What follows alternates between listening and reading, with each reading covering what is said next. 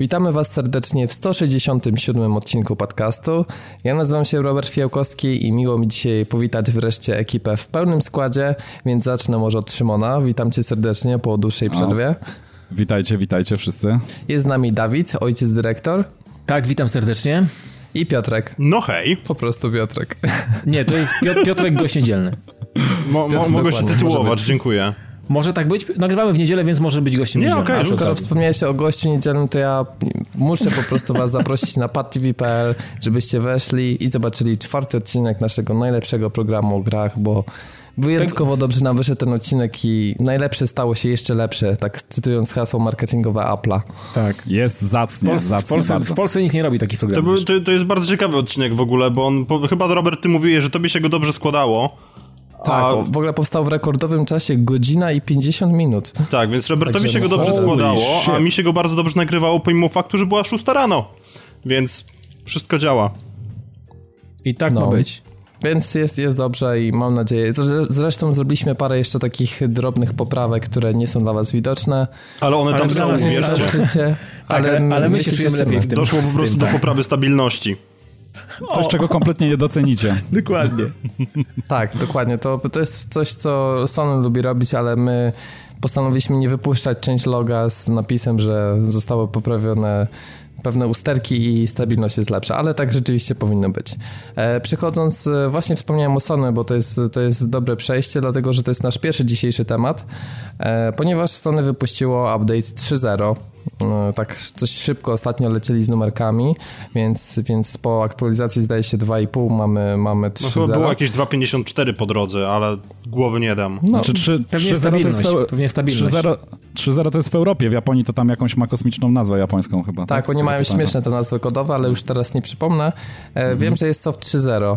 No i pojawiło się całkiem sporo ciekawych rzeczy. Pierwsza rzecz to jest społeczność, czy społeczności i tutaj wszystkich zachęcam, żebyście E, dołączyli do społeczności padowej. Jest już tam, jak ostatnio sprawdzałem, ponad 80 osób, więc, więc ładnie nam się to rozwija.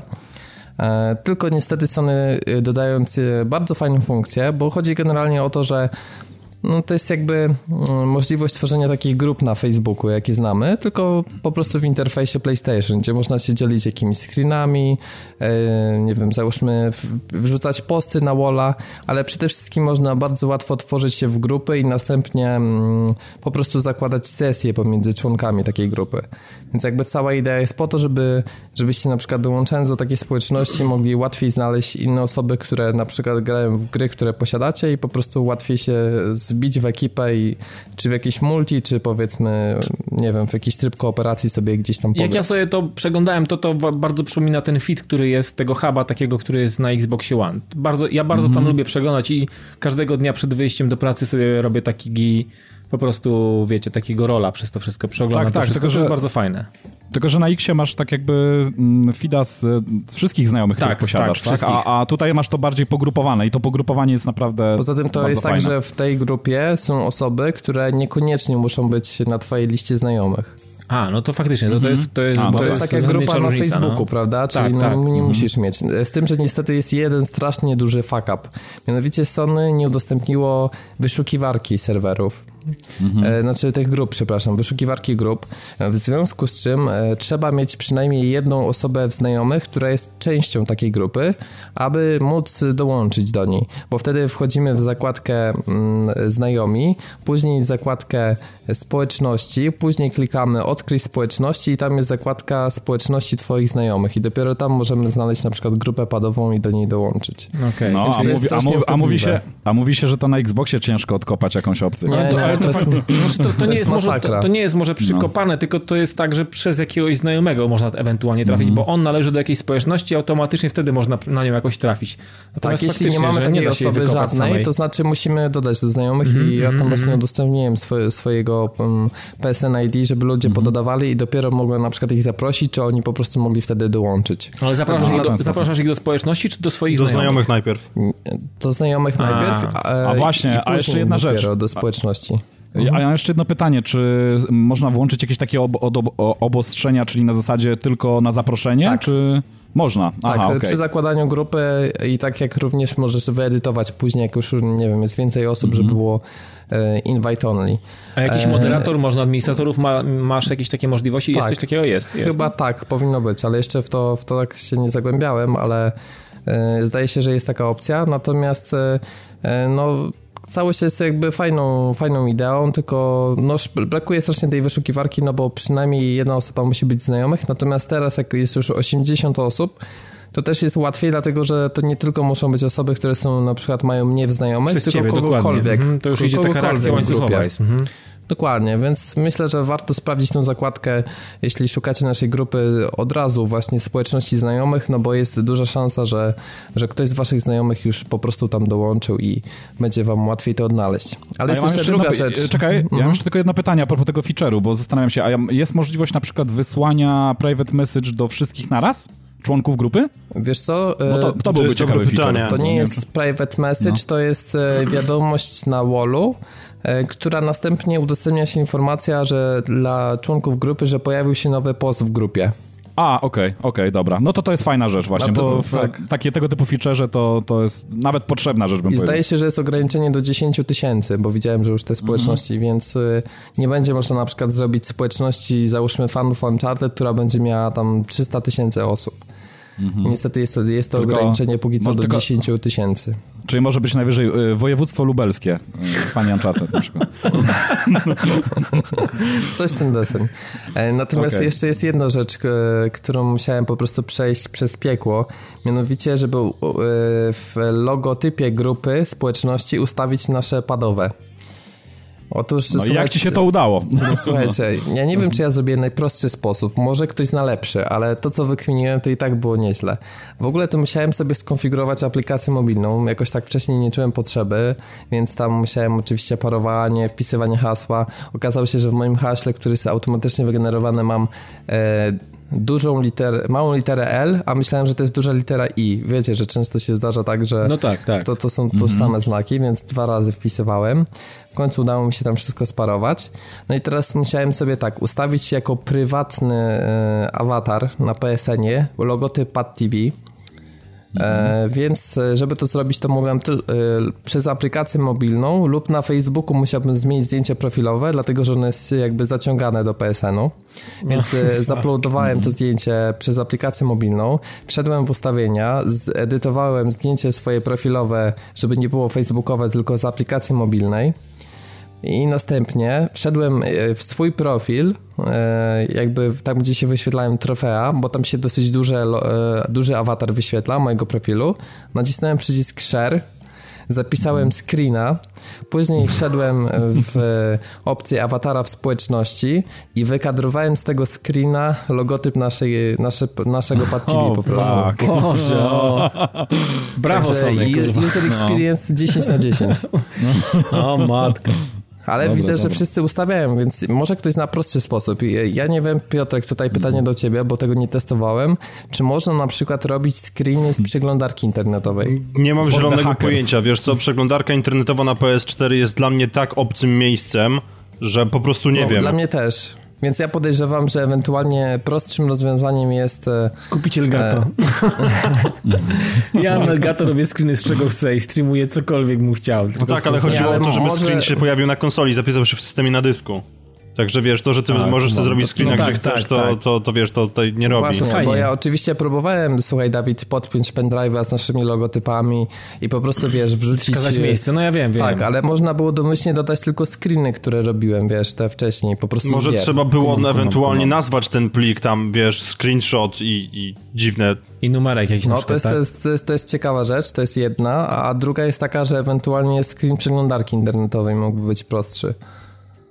No, ale no tak cóż, czy inaczej przewalone. może zrobimy, może jeszcze zrobimy taki mini konkurs. Jeśli znacie jeszcze bardziej skomplikowany sposób, jak to ustawić, to zachęcamy do pisania w komentarzach.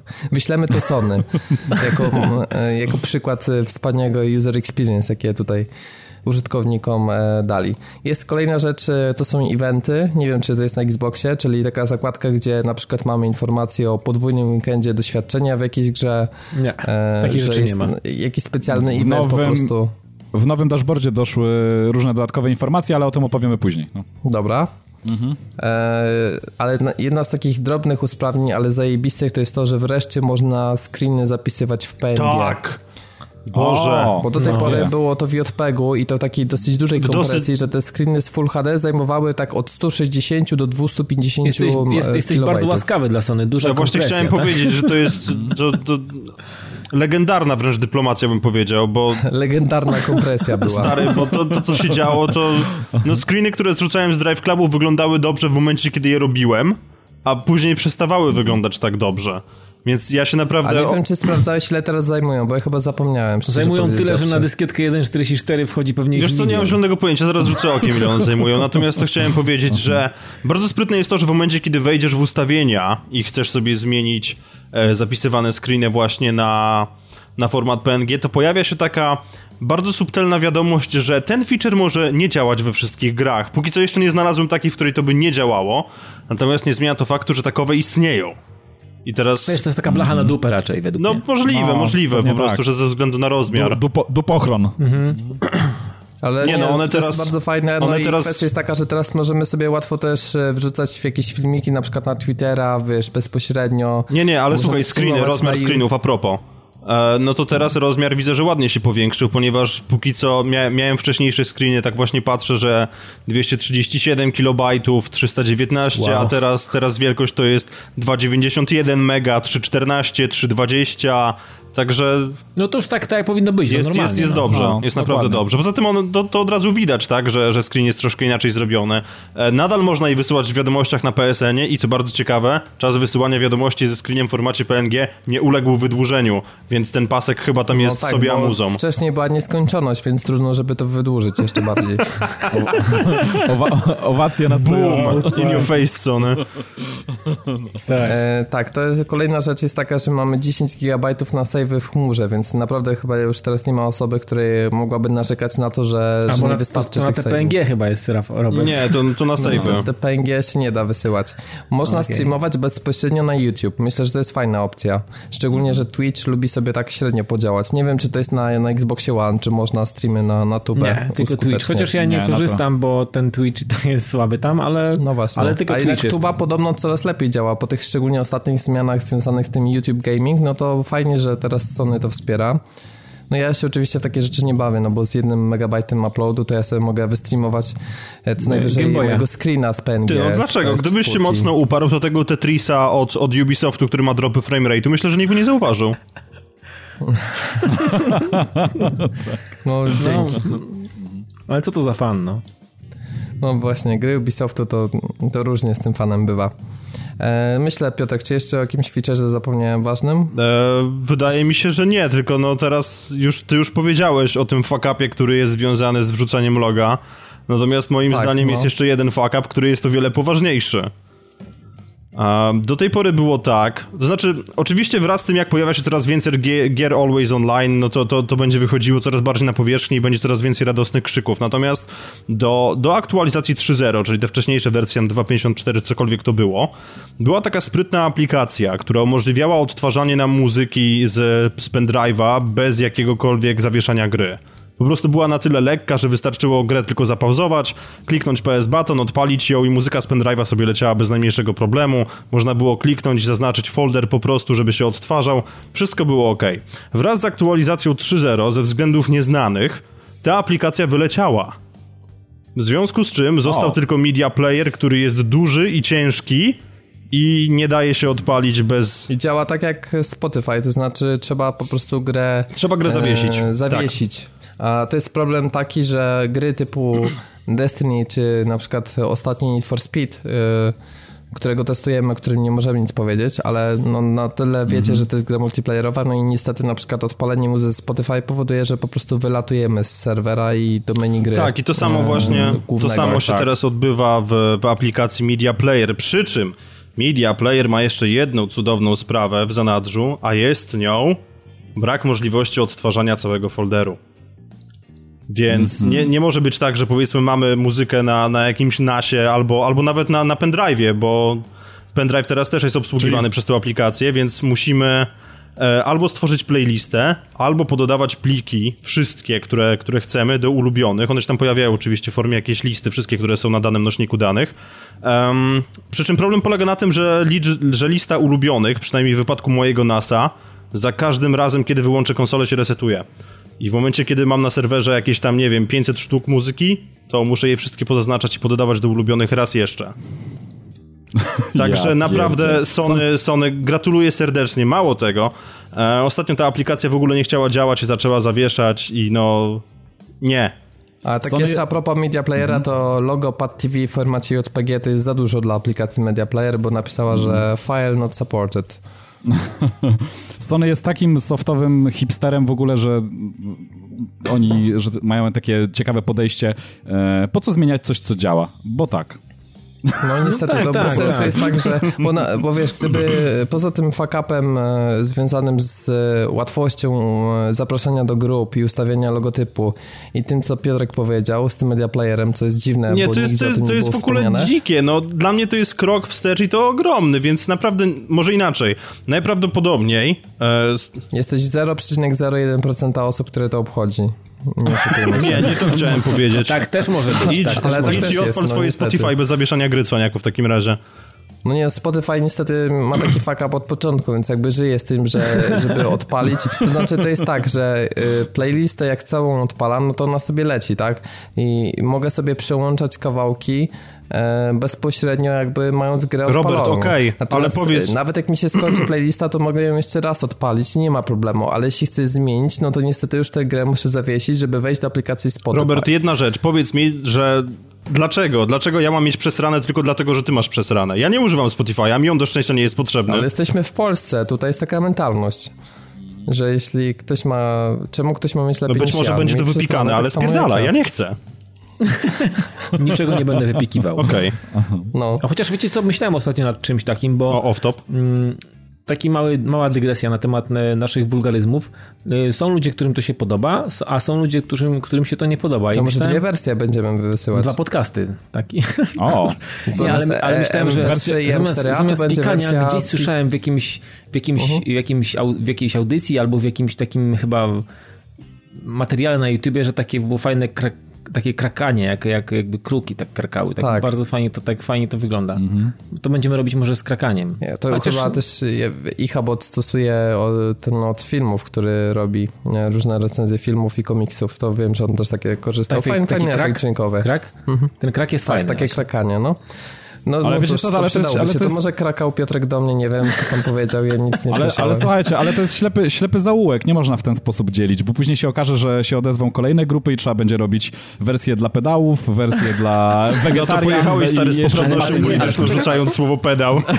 Wiesz co, wiesz co, ale, ale ostatnio był jakiś dzień, nie to, że był dzień podcastingu, fajny, bo to, a zresztą święto wymyślone przez Amerykanów, jak każde praktycznie, to bardzo fajnie, mm -hmm. 30 września jest to święto, e, międzynarodowe Dobrze, święto. 11 taka No właśnie, ale ostatniego 30 e, września jest to święto podcastingu międzynarodowe, to jest jedna rzecz mhm. e, i zgubiłem wątek. E, no właśnie. No i, i, i spokojnie, zaraz polityczna Szymon Zalichta. zaraz go znajdę. Nie, ale odnośnie tego krekania chciałem coś powiedzieć, ale zapomniałem co. Dobra, lecimy dalej. E, ja też, e. wiesz, chociaż inaczej. Zapomnieli, jak się tworzy gry twórcy Tony Hawk Pro Skater 5, e, dlatego że... Tak, tak, tak, jak Dawid zapomniał wątku. Tak, tak jak Dawid zapomniał wątku, dlatego że stworzyli coś, co jest technologicznym po prostu... Fuck-upem. Bublem, no, no. fuck-upem, shitem, mm jest tak naprawdę nieskończonym produktem, który w takiej formie absolutnie nie powinien trafić do sklepów. Ale wiecie co? Najbardziej mnie w tym wszystkim boli, że ta gra nazywa się właśnie Pro Skater 5, bo mhm. ja przepraszam tutaj za takie dosyć e, mocne porównanie z góry, ale mam wrażenie, że Activision najpierw zabiło ojca, a później zgwałciło córkę, bo tak to, to dla mnie oh, wygląda. Oh fuck. Dzisiaj z tą poprawnością to, to, nam w ogóle nie ale wychodzi. Wiesz, no, ale to, tak, teraz tak, tak nie, ma, nie ma prawa nikt mieć żalu. Mhm. A, tak, dokładnie. Po tym, co powiedziałeś, to ja się zastanawiałem, czy to powiedzieć w odcinku, czy nie, ale teraz, bo, bo A, mi to się wydaje, że ten, ten odcinek to jest PEGI 18.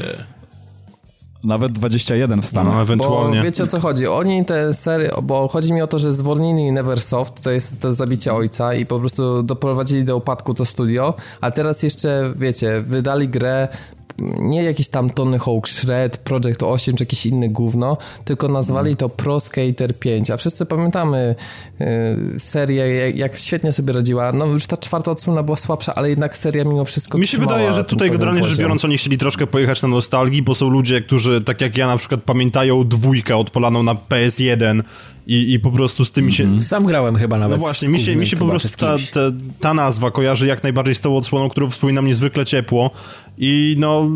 Od początku mi piątka nie odpowiadała, tak jak tylko ją zobaczyłem, no ale to, co teraz się, no, to, co się teraz okazało, no to ja nie mam pytań. No, Pierwsza, pierwsza, pierwsza i druga część to tak naprawdę był wyznacznik, e, taki nowy standard, no, coś, coś, coś nowego w temacie. Przede wszystkim nie było, nie było gier, które tak płynnie przechodziły między tymi trikami, to było niesamowite. Tak, tak. Wiecie, to było mam wrażenie, że lepiej projekt... działały tamte odsłony niż ta, która jest teraz, bo wygląda no tak. animacje wyglądają Ej, Robert, tragicznie. ona przecież nie działa, więc jak ona może działać lepiej, no? No, no ale poza tym, poza tym, Robert, to nie tylko same triki, projekty plansz, e, wszelkie poboczne aktywności, które można było robić, zbieractwo, które było świetnie zrobione w tych e, Teraz wszystko to było fantastyczne o 180 no. stopni mhm. i teraz zbieractwo, projekt plansz, rozumiesz, mhm. triki, wszystko to jest beznadziejne właśnie w Pro Skater no 5. Tak. Ja wam powiem, że dawno nie widziałem tak słabo ocenia, ocenianej gry, bo ona tak. dostaje takie noty, że to jest po prostu makabra. No 2 na 10 no. dosłownie. No, no tak. Mhm. Ja myślę, że Basement Crawl ma tutaj kandydata do najgorszej gry na PlayStation 4. Ma, maliny gier w ogóle, wśród gier. No powinni dostać. Mhm. Także dla mnie totalna masakra i przede wszystkim e, śmieszy mnie też to, że e, w momencie, jeśli zakupicie jakimś cudem ten produkt, który ja w ogóle się dowiedziałem w zeszłym tygodniu, że ta gra kosztuje 220 zł w pudełku. No to trzeba się srogo pomylić, żeby kupić ten tytuł ja myślałem, że to, Ja byłem przekonany, że ona jakby zeszła, tak budżetowo zrobiona jest i że po prostu będzie takim cyfrówką za max 7 No ja właśnie chciałem, ja, chciałem tutaj... ja, ja myślałem o tej grze cały czas, że to będzie coś w kontekście 75 zł na PSN-ie. Ale wiecie co, patrząc jak e, ludzie tak z wielką nostalgią, nostalgią podchodzą do, mm, do tej serii, e, ja nie wiem, czy ona wyszła na Steamie, nie sprawdzałem tej informacji, ale jeżeli ona wyszła na Steamie, podejrzewam, że to będzie, ponieważ tam są te zwroty teraz na Steamie, że to będzie najbardziej zwracana gra chyba w historii, e, biorąc pod uwagę właśnie tą nostalgię i tyle osób, które kochało tą serię. Ale słuchajcie, możecie sobie kupić wersję na Xboxa 360, która wejdzie dopiero w listopadzie za 159 zł. Promocja stulecia. Wow. Będę brał. Tak, ale patrzyłem, wszedłem sobie z ciekawości na Ultimate i patrzę na wersję Xbox One i PS4 239,90. Matko boska. No, matko bosko. Także... Kochano. A to może a lepiej kupić na 360 i będzie w kompatybilności wstecznej. A jeśli kupicie jakimś no. cudem e, tę grę i uważacie, że jesteście normalni, to jeszcze dostaniecie na podważenie tej tezy patcha 7,7 GB, który Czyli waży więcej niż sama 3 czwarte gry wymienione. Tak. Mhm. Także to jest masakra, nie? Ale wiesz co, śmiejemy się, ale Gearbox zrobił to samo, no. Umówmy się, no. Y, z tym swoim Handsome Collection wymienili też 90%, wiesz, y, jednej z, z części gier, no. No tak, a, no cóż, mimo wszystko w tę grę da się grać, a w, w tego Pro Skatera po tak. tym patchu wielkim on, ona dalej nie działa, więc ja chciałbym zastanowić się, czy ktoś, ktoś zrobił taki patent, że wiesz, odpali tę grę e, na, na, konsoli, która nie ma dostępu do internetu i zobaczy, jak ona działa bez, bez tego patcha po prostu. Jest znaczy, też taka teoria, że cały mhm. ten cel shading i zmiana oprawy graficznej, to ona się właśnie dokonuje w tym patchu, który jest, wiecie, udostępniony znaczy, Day One generalnie, jeżeli któryś z naszych słuchaczy i e, osób, które się tam udziela na, na naszej facebookowej grupie kupił ten tytuł, to proszę niech się przyzna, to żebyśmy mogli się pośmiać. ja, ja myślę, że nie, jest, nie, ja myślę, że nie jest w stanie się przyznać, bo nikt go nie dopuści do klawiatury. On ewentualnie może pisać kredką, natomiast no o, o komputerze nie ma mowy. Myślę, że ma bana na internet za to, co Myślę, że on ma po prostu pokój wyłożony pluszem. Ale słuchajcie, może jest ktoś taki diehardowy fan albo jakiś kolekcjoner, który kupuje wszystkie gry, które wychodzą na PlayStation 4, ale wyobrażacie sobie, jaki musi mieć ból? Myśli sobie, będę miał wszystkie gry, jakie wyszły na PS4 i tak trzyma mm drżącą ręką to pudełko Tony Hawk Pro Skater 5 i widzi te oceny 2 na 10, nie? I zastanawia się, czy wydać kasę na ten tytuł. Ej, ale y, padła gorsza, gorsza ocena, bo rugby, które zostało wydane też w tym roku, dostało 1 na 10 od pewnego serwisu, więc umówmy się, to jest jakaś chyba jakiś trend nowy. Mm. Wypuszczanie ja tego, co promocja nie działa, tych no. serwisów, wiesz? Tylko wydaje mi się, że rugby może być troszeczkę bardziej niszowe niż e, jeżdżenie na deskorolce, ej, przez co... Ej, nie Szymon, absolutnie się nie no. zgodzę. Ten argument jest totalnym inwalidą. Nie tak? ma czegoś A. takiego jak niszowa gra, według mnie. Mhm. Jeżeli gra jest tworzona, znaczy jest dla kogoś. Jest nie jakiś... ma czegoś takiego jak niszowa gra o rugby. No dokładnie. Myślę, że ona, no jest, ona jest będzie bardziej popularna niż golf, jak, jak rory, którym, w którym się zagrywałem, jak, jak nie wiem, jak jakiś krykiet albo inne rzeczy, jak, znaczy, jak, sorry, jak Dawid, bocze, spośród, czy cokolwiek. Spo, no. spośród, spośród y, moich 200 znajomych na Xbox Live tylko ty grasz w golf. Także jest to jakaś nisza mimo wszystko. Ale, ale, ale wiesz to, jak co? powiedziałeś, grasz ale, w golf. Ale, ale właśnie powiedział bardzo dobrze, bo tego się nie odmienia. No tak. Golfa to się nosi, wiesz, albo się jeździ golfem. Oczywiście, albo się jeździ golfem. Dokładnie. Więc tutaj, tutaj chociaż tyle. Tutaj przybijam żółwika. Morskiego, ale przybijam. Alright. Za to ja nie przybijam żółwika e, twórcom Hitmana, którzy opóźnili premierę na 11 marca przyszłego roku. Zrobił I, i to. bardzo dobrze. On to zrobił. Widocznie gra jest tak samo słaba jak poprzedniczka i trzeba coś z tym zrobić. Nie. No. Tutaj ja się bronię, ja widziałem na tyle dużo gameplay z tej gry, że ona nie jest, nie jest e, ta gra tak słaba jak poprzednia. Właśnie ona jest, będzie e, bardziej, może inaczej, mniej mainstreamowa, bo e, tempo rozgrywki znacznie spadnie i to raczej będą takie mini sandboxy. Natomiast jest coś innego, za co chciałbym tutaj schejtować, bo ja słyszałem o tym, że gra ma wyjść z ograniczoną zawartością, która następnie przez cały kolejny rok będzie rozszerzana. Tak było nam powiedziane, że premiera jest w grudniu, mhm. cały 2016 będą przybywać nowe misje e, i w końcu jakby zrealizuje się taki pełnoprawny content. Ja wam powiem tak, że ja też ostro, mocno rozszerzyłem źrenicę, jak usłyszałem, że tam mają być cztery misje na starcie. No właśnie, to jest, to jest największy problem, bo... No to jest w ogóle masakra e, jakaś. Grę opóźniają do marca i teraz okazuje się, że to tak, będzie sześć e, misji kampanii, mhm. przy czym te sześć misji będzie się odbywać na trzech e, lokalizacjach, takich sandboxowych. One są dosyć duże, ale no powiedzmy wiadomo, że nie będziemy ogrywać w ich nieskończoność. Po przegraniu ich 2-3 razy pewnie będziemy mieli dosyć. Te mhm. lokalizacje to jest e, Francja i Paryż, który już był na gameplayu, to tam na pokazie mody, gdzie będziemy e, jakby likwidować e, jakiegoś tam projektanta. Będą mhm. Włochy i będzie Maroko. Mhm. Natomiast to jakby, ja już to rozumiem, dlaczego. No chcą szybciej wypuścić grę, okej, okay, reszta będzie doło dołożona później, to jest kontrowersyjne albo nie, mniejsza o to. Ale moim zdaniem problemem jest to, jak zostanie rozszerzony ten content. O okazuje się, że później w kwietniu dojdzie Tajlandia, w maju dojdą Stany Zjednoczone, w czerwcu doj dojdzie Japonia i to jest koniec. Mhm. Czyli nagle. No wiesz, jeżeli oni mają zamiar wrzucać w każdym update'cie jeden kraj, no to jest sporo kontentu. Nie no, ale, wiesz. Ale tylko... wiecie co, mi się wydaje, że problem też jest z tym, że to się troszeczkę rozmyje, bo zobaczcie, że często jest tak, że powiedzmy kupujecie jakąś grę w jakimś okresie czasu e, po to, że no wiecie, że na przykład nie wychodzi nic lepszego, albo to jest akurat tytuł, na którym chcecie się sfokusować, tak dopóki nie wyjdzie jakiś kolejny duży tytuł, na którym chcecie się skupić. Jeżeli oni to tak rozciągną tak długo w czasie, to to się rozmyje, wiecie, bo wyjdzie gra A, B, C, D A nie zgodzę się kolejne. tutaj. Zagrywasz się I... w Life is Strange i jakoś ci nie mm -hmm. przeszkadza, że to się nie pojawia. Ale e, tylko, że Life is Strange jest bardziej skondensowany. To jest, wiesz, półtorej godziny do dwóch, ciach, koniec, zamknięty temat. No i tak I... to będzie samo, jeśli chodzi o misję Ale wiesz, Hitmanie. problem polega na tym, że Hitman może od ciebie wymagać pewnego skilla i wraz z czasem te umiejętności po prostu będą zanikać. No to jest no bo, rzeczywiście. No, no bo Life is Strange to jest No właśnie, tam, tam klikasz tylko i wybierasz dialogi praktycznie, natomiast tutaj jednak tak, wiesz, tak, będzie tak. użycie gadżetów, będzie wprawa w manewrowaniu w tłumie, etc. I Ale jeśli tym... gra wychodzi w marcu, a pierwszy mm -hmm. update już się pojawia w kwietniu, no to też nie jest, nie mówimy tutaj o jakimś y, długim okresie czasu, bo jeśli na no przykład tak. masz Batmana i do niego wychodzi Season Pass, no to też y, pojawia się ten content mm. tam do 6 miesięcy po premierze, jakoś nikt nie narzeka, że zabraknie Ale wiesz co, mi się wydaje, że skala Robert, jest trochę Robert, inna jednak. Robert, ja ci to uargumentuję inaczej. W kwietniu wychodzi Uncharted. Dziękuję, dobranoc, już nie będziesz grał dalej. On ma rację. O tym wychodzi Uncharted? Nie, nie chyba w kwietniu. W kwietniu chyba, z tego co. Ojejku, i tak, ja nie lubię no. takich rzeczy. Dawid, weź tam sprawdź w międzyczasie, jak mi mówimy. Ja, ja słyszałem, że w, w sierpniu. 18 marca, nie, wszyscy się myliliśmy. A, Dobra, 18 no, marca, ale to no, no właśnie. Czyli jakoś w okolicach, a Hitman wychodzi 11 marca, tydzień wcześniej. No to już po dwóch dniach nie będziesz w niego grał. Będziesz siedział i się hypował i czekał na kuriera. O matko.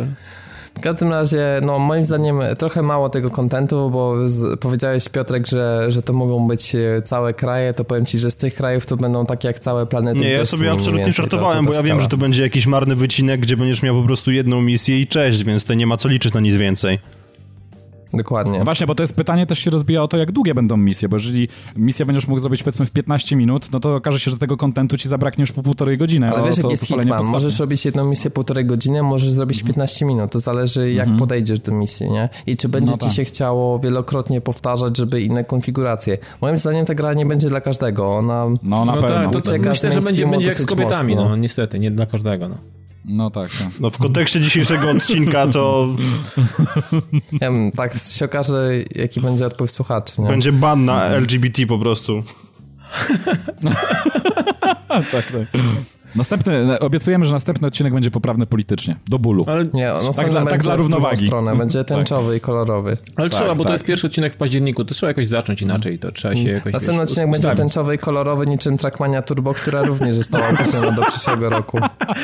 O, tak. O, e, niestety zamiast debiutu 26 listopada będzie w pierwszym kwartale przyszłego roku i szkoda, bo wiem, że wy macie to wyrąbane na ten nie, tytuł, właśnie, ale ja on się nie, naprawdę ej, mega, hiper, zarąbiście zapowiada, a fakt, że jest editor i, i że gracze będą mogli tworzyć trasy, to naprawdę wiem, na PC grałem w kilka odsłon, tam jest zajebista społeczność. Jeśli oni się przeniosą teraz na konsolę, to, to będzie jak z Trialsami, po prostu, że nieskończony dopływ świetnych tras i naprawdę świetny też multiplayer. E, wydaje mi się, że ten tytuł bardzo zyska na tym, że wreszcie trafi na konsolę i to obecnej generacji. No niestety w przyszłym roku dopiero. Także będzie w okolicach Uncharted, czyli nikogo. W ogóle ten 2016 będzie mm. strasznie taki napakowany ten rok. Ja daj spokój, połowę i tak jeszcze opóźnią, więc to... Nie, nie, wydaje no. mi się, że to będzie taka akumulacja, to będzie, to będzie taki wrzut, który pęknie w końcu. Wydaje mi się, że A 2016 będzie... będzie takim wrzodem. A czy będzie tak hmm. napakowany jak nowy soft do Xboxa, który został wprowadzony z masą nowych, świetnych funkcji, które właśnie Szymon dla nas mhm. specjalnie przetestował, czy też nie? Tak. No, tak, tak. Pojawił się nowy soft, udało mi się Mm, dostać e, trzecią iterację z kolei. Do pierwszej i drugiej się nie dostałem i powiem wam szczerze, że dziękuję Bogu, że się nie dostałem, bo miałem straszne ciśnienie na to, ale jak zobaczyłem w trójce, jakie są niedociągnięcia, no na szczęście to już zostało za załatane, bo teraz już jest bodajże piąta chyba iteracja, więc już te pewne rzeczy zostały załatane, ale na początku było ciężko. Było niestabilnie. I było bardzo niestabilnie i powiem wam, znaczy wiecie co, to jest w ogóle to zaskakujące. chyba tutaj powinno wkroczyć do działania. Może oni zlecili, wiesz, outsourcowali gdzieś na przykład do inżynierów Sony e, tą nową wersję. Nie, nie wiem, jak Phil Spencer musiałby się upić, żeby zrobić coś takiego. Nie wiem, czy tyle alkoholu ale, byłby w stanie wypić. Ale w, w że co, dali szusa? To znaczy, słuchajcie... Mm, Sprawa inter interfejsu wyglądała w taki, w taki sposób, że na początku dostaliśmy w tej aplikacji e, powiadomienie, że można dołączyć do tego New Experience. Oni ograniczają mocno ilość i wiecie co, to takie, wydaje mi się, że to była pierowa gadka, bo oni mówili o tym, że już jest tyle chętnych na to preview, że teraz oni muszą to jakoś inaczej rozdzielać, jakoś, jakoś po, powoli e, wrzucać te nowe chętne osoby, ale mi się wydaje, że to taka pierowa gadka tylko dlatego, że oni sobie zdawali sprawę, że ten nowy update e, no będzie w takiej dość kontrowersyjnej formie formie wyjdzie na początku i rzeczywiście sporo rzeczy nie będzie działało i oni chcieli chyba uniknąć tego shitstormu. Bo podejrzewam, że gdyby to wypuścili tak do wszystkich, jak te wcześniejsze wersje e, oprogramowania preview jeszcze tego starego dashboardu, to no shitstorm by się przelewał okropny no przez No tak, internet, bo to generalnie do tego starego mm. można było się za zapisać, ktoś tam mógł cię zaprosić i generalnie już miałeś dostęp i wpadałeś w ten, tak, w ten, tak, tak, w, to, w tego no. feeda i praktycznie update za update'em szedł bez żadnego tam problemu. No, tutaj w, tej, w, w, tym momencie się tak zabezpieczyli, że tam w tej aplikacji była podana informacja, e, taki log właściwie, co zawiera nowy, nowy ten dashboard, jakie są błędy, które do tej pory wykryli, plus oczywiście tam e, opis, że prawdopodobnie może występować o wiele więcej tych błędów. E, trzeba było mm, przeczytać wszystkie za i przeciw, jakie, jakie tam towarzyszą temu przejściu na ten nowy dashboard i zgłosić się jakby do takiej kolejki, w której tam po kolei te osoby były weryfikowane z każdym tygodniem i w zależności od tego, podobno jak kto się udzielał, ile tam punktów zdobył i tak dalej, bo tam jest ta... E, e, jest, jest, jest ta punktacja, są te leaderboardy całe mm, wszystkich tych osób, które w preview się udzielają. No i e, no, udało mi się do, do, dostać dostęp do tej trzeciej iteracji, tak już, jak, już, jak już wspomniałem. Mm, nie wiem, właśnie zacząć od pozytywnych aspektów, negatywnych? Tylko, może jak już ja tylko od pozytywnych. nie, może, może zacznę od tych negatywnych i rzeczywiście Szymon mm, mówi coś że... negatywnego na Xboxa, ja myślę, ja bym to zapisał no, w kalendarzu. Odnotujcie to, od, od, odnotujcie to. E, nie, rzeczywiście tych sporo osób nie było, najbardziej takiego, taką bolącą sprawą było, było mm, był brak możliwości odpalenia niektórych tytułów. Nie było dużo tych tytułów. Rzeczywiście może... sporą niedogodnością, no myślę, że to tak bardzo mm -hmm. powiedziane. Jest kolejny order dla mistrza dyplomacji. To znaczy, ja powiem tak, no znowu będzie, że u mnie działa, a znaczy nie, nie to, że te tytuły działały, broń Boże, tak, tylko ja nie, po ale prostu... i tak akurat... nie miałeś ochoty w nie grać, więc nie ma problemu. No i to no. jest... No, znaczy, nie, nie, nie, nie, nie, po prostu ich nie ja, ma. Ja, ja po prostu w nie nie grałem, tak, ja po prostu ich nie miałem, więc... E, a jakie to, to tytuły? Borderlands. Ja tak samo miałem, ja tak samo miałem. Borderla Borderlandsy, których w ogóle nie mam na dysku, e, Xbox Fitness, do którego już dawno nie wracałem jak na razie o nie. tam... A Destiny, a Destiny tam nie było na liście? E, Destiny też, które mnie kompletnie nie obchodzi, komple no, ale którego to, kompletnie co, nie mam. To jednak myślę, że sporo osób, wyobrażam sobie, jaki nie, był ja hejt, tylko... że ktoś się dołączył, nagle nie może wbić na rajd. No ale wiesz, no to ja, ja... ja podejrzewam, że społeczność Destiny na poprzedniej generacji nie jest jakoś tak rozbuchana jak na obecnej. Znaczy ja wam powiem tylko tyle. no, ja mówię, że... poprzedniej generacji. No bo przecież to chodzi o wsteczną kompatybilność, to nie chodzi o to, że nie działały gry na, na Xbox nie. One. Nie, na Xbox One nie działały. Dobra, okay. tak, na One. tak, tak, tak. Na łankę nie działały. I e, znaczy ja, o, o, o, co, o, o, co mi chodzi tak w tej całej mojej wypowiedzi, no, że no mnie ominęło to trochę, no ten fuck up cały, tak? Oczywiście zdaję sobie sprawę z tego, żeby to były, gdyby to były tytuły, w które bym grał, czyli na przykład e, MGS 5, w którego obecnie gram, który, który nagle przestałby mi działać, ponieważ e, ściągnąłem tą nową łatkę, no to bym się srogo wkurzył, no i że nie mógłbym w ten tytuł grać, Ale wiesz, tam no, nie wyjdzie jakaś kolejna wersja. Jeśli no. wypuszczają jednak dla ludzi testowania, czyli mhm. mają świadomość, że gracze będą to testować, a nie wyselekcjonowana grupa w Microsoftie, to w momencie, mm -hmm. kiedy nie działają jakieś gry, a dla Destiny to jest bardzo ważna gra dla niektórych, no to mm -hmm. należy się tutaj, jak to dyplomatycznie w gościu niedzielnym powiedział, karny członek.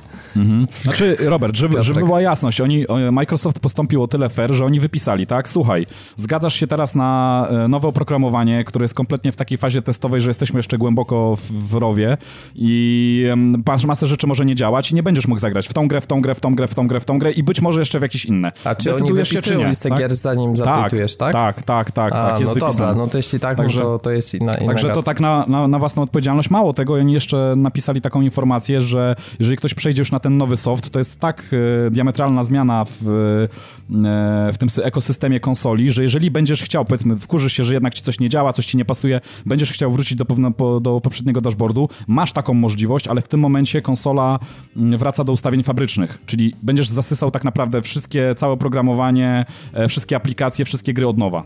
Ja Zeruje ci absolutnie wszystko. Także Czyli 500 było... giga pobierania generalnie.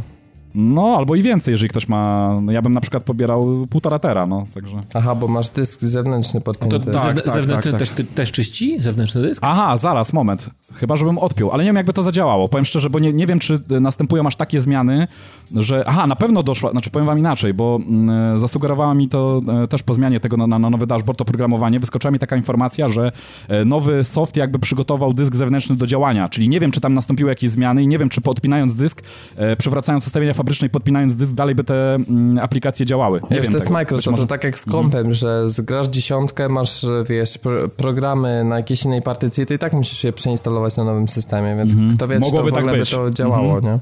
Mogłoby tak być, mogłoby tak być, także powiem wam, że mm, no na początku na początku mogło być sporo niezadowolonych i to można było tam poczytać na blogu Microsoftu. Rzeczywiście e, powiem wam, że no masę, jak to Amerykanie, tak oczywiście budzą się z ręką w nocniku, czyli e, na, na pewno musieli przelecieć te, przez tego loga, bo on jest obowiązkowy tak naprawdę przed zmianą tego dashboardu. Mogli się dowiedzieć, co im nie będzie działało, po czym mm, e, zmieniali na, na ten nowy system i, i, i na forach wypluwali w ogóle masę tam E, jadu, e, że im e, teraz ich ulubiona gra nie działa, no, także takie, takie wpisy się pojawiały, mimo że wszystko było mm, jakby podane. Znaczy, w ogóle, co jest ciekawe, do tej pory, jak Dawid na pewno zauważyłeś, wszystkie te nowe wersje jeszcze w starym dashboardzie, które wychodziły, to one tak naprawdę działały, no, niemalże perfekcyjnie, tam się błędów nie znajdowało, to były takie niemalże gotowe produkty, tylko wypuszczone no wcześniej, tak. żeby tam jakieś ostatnie szlify doprowadzić. Tutaj rzeczywiście to nawet nie była beta, tylko powiem wam, że te pierwsze iteracje to była absolutna alfa, bo mm, e, zdarzały się freezy, zdarzały zdarzały się jakieś takie rzeczy, że na przykład przechodziłem między zakładkami, to,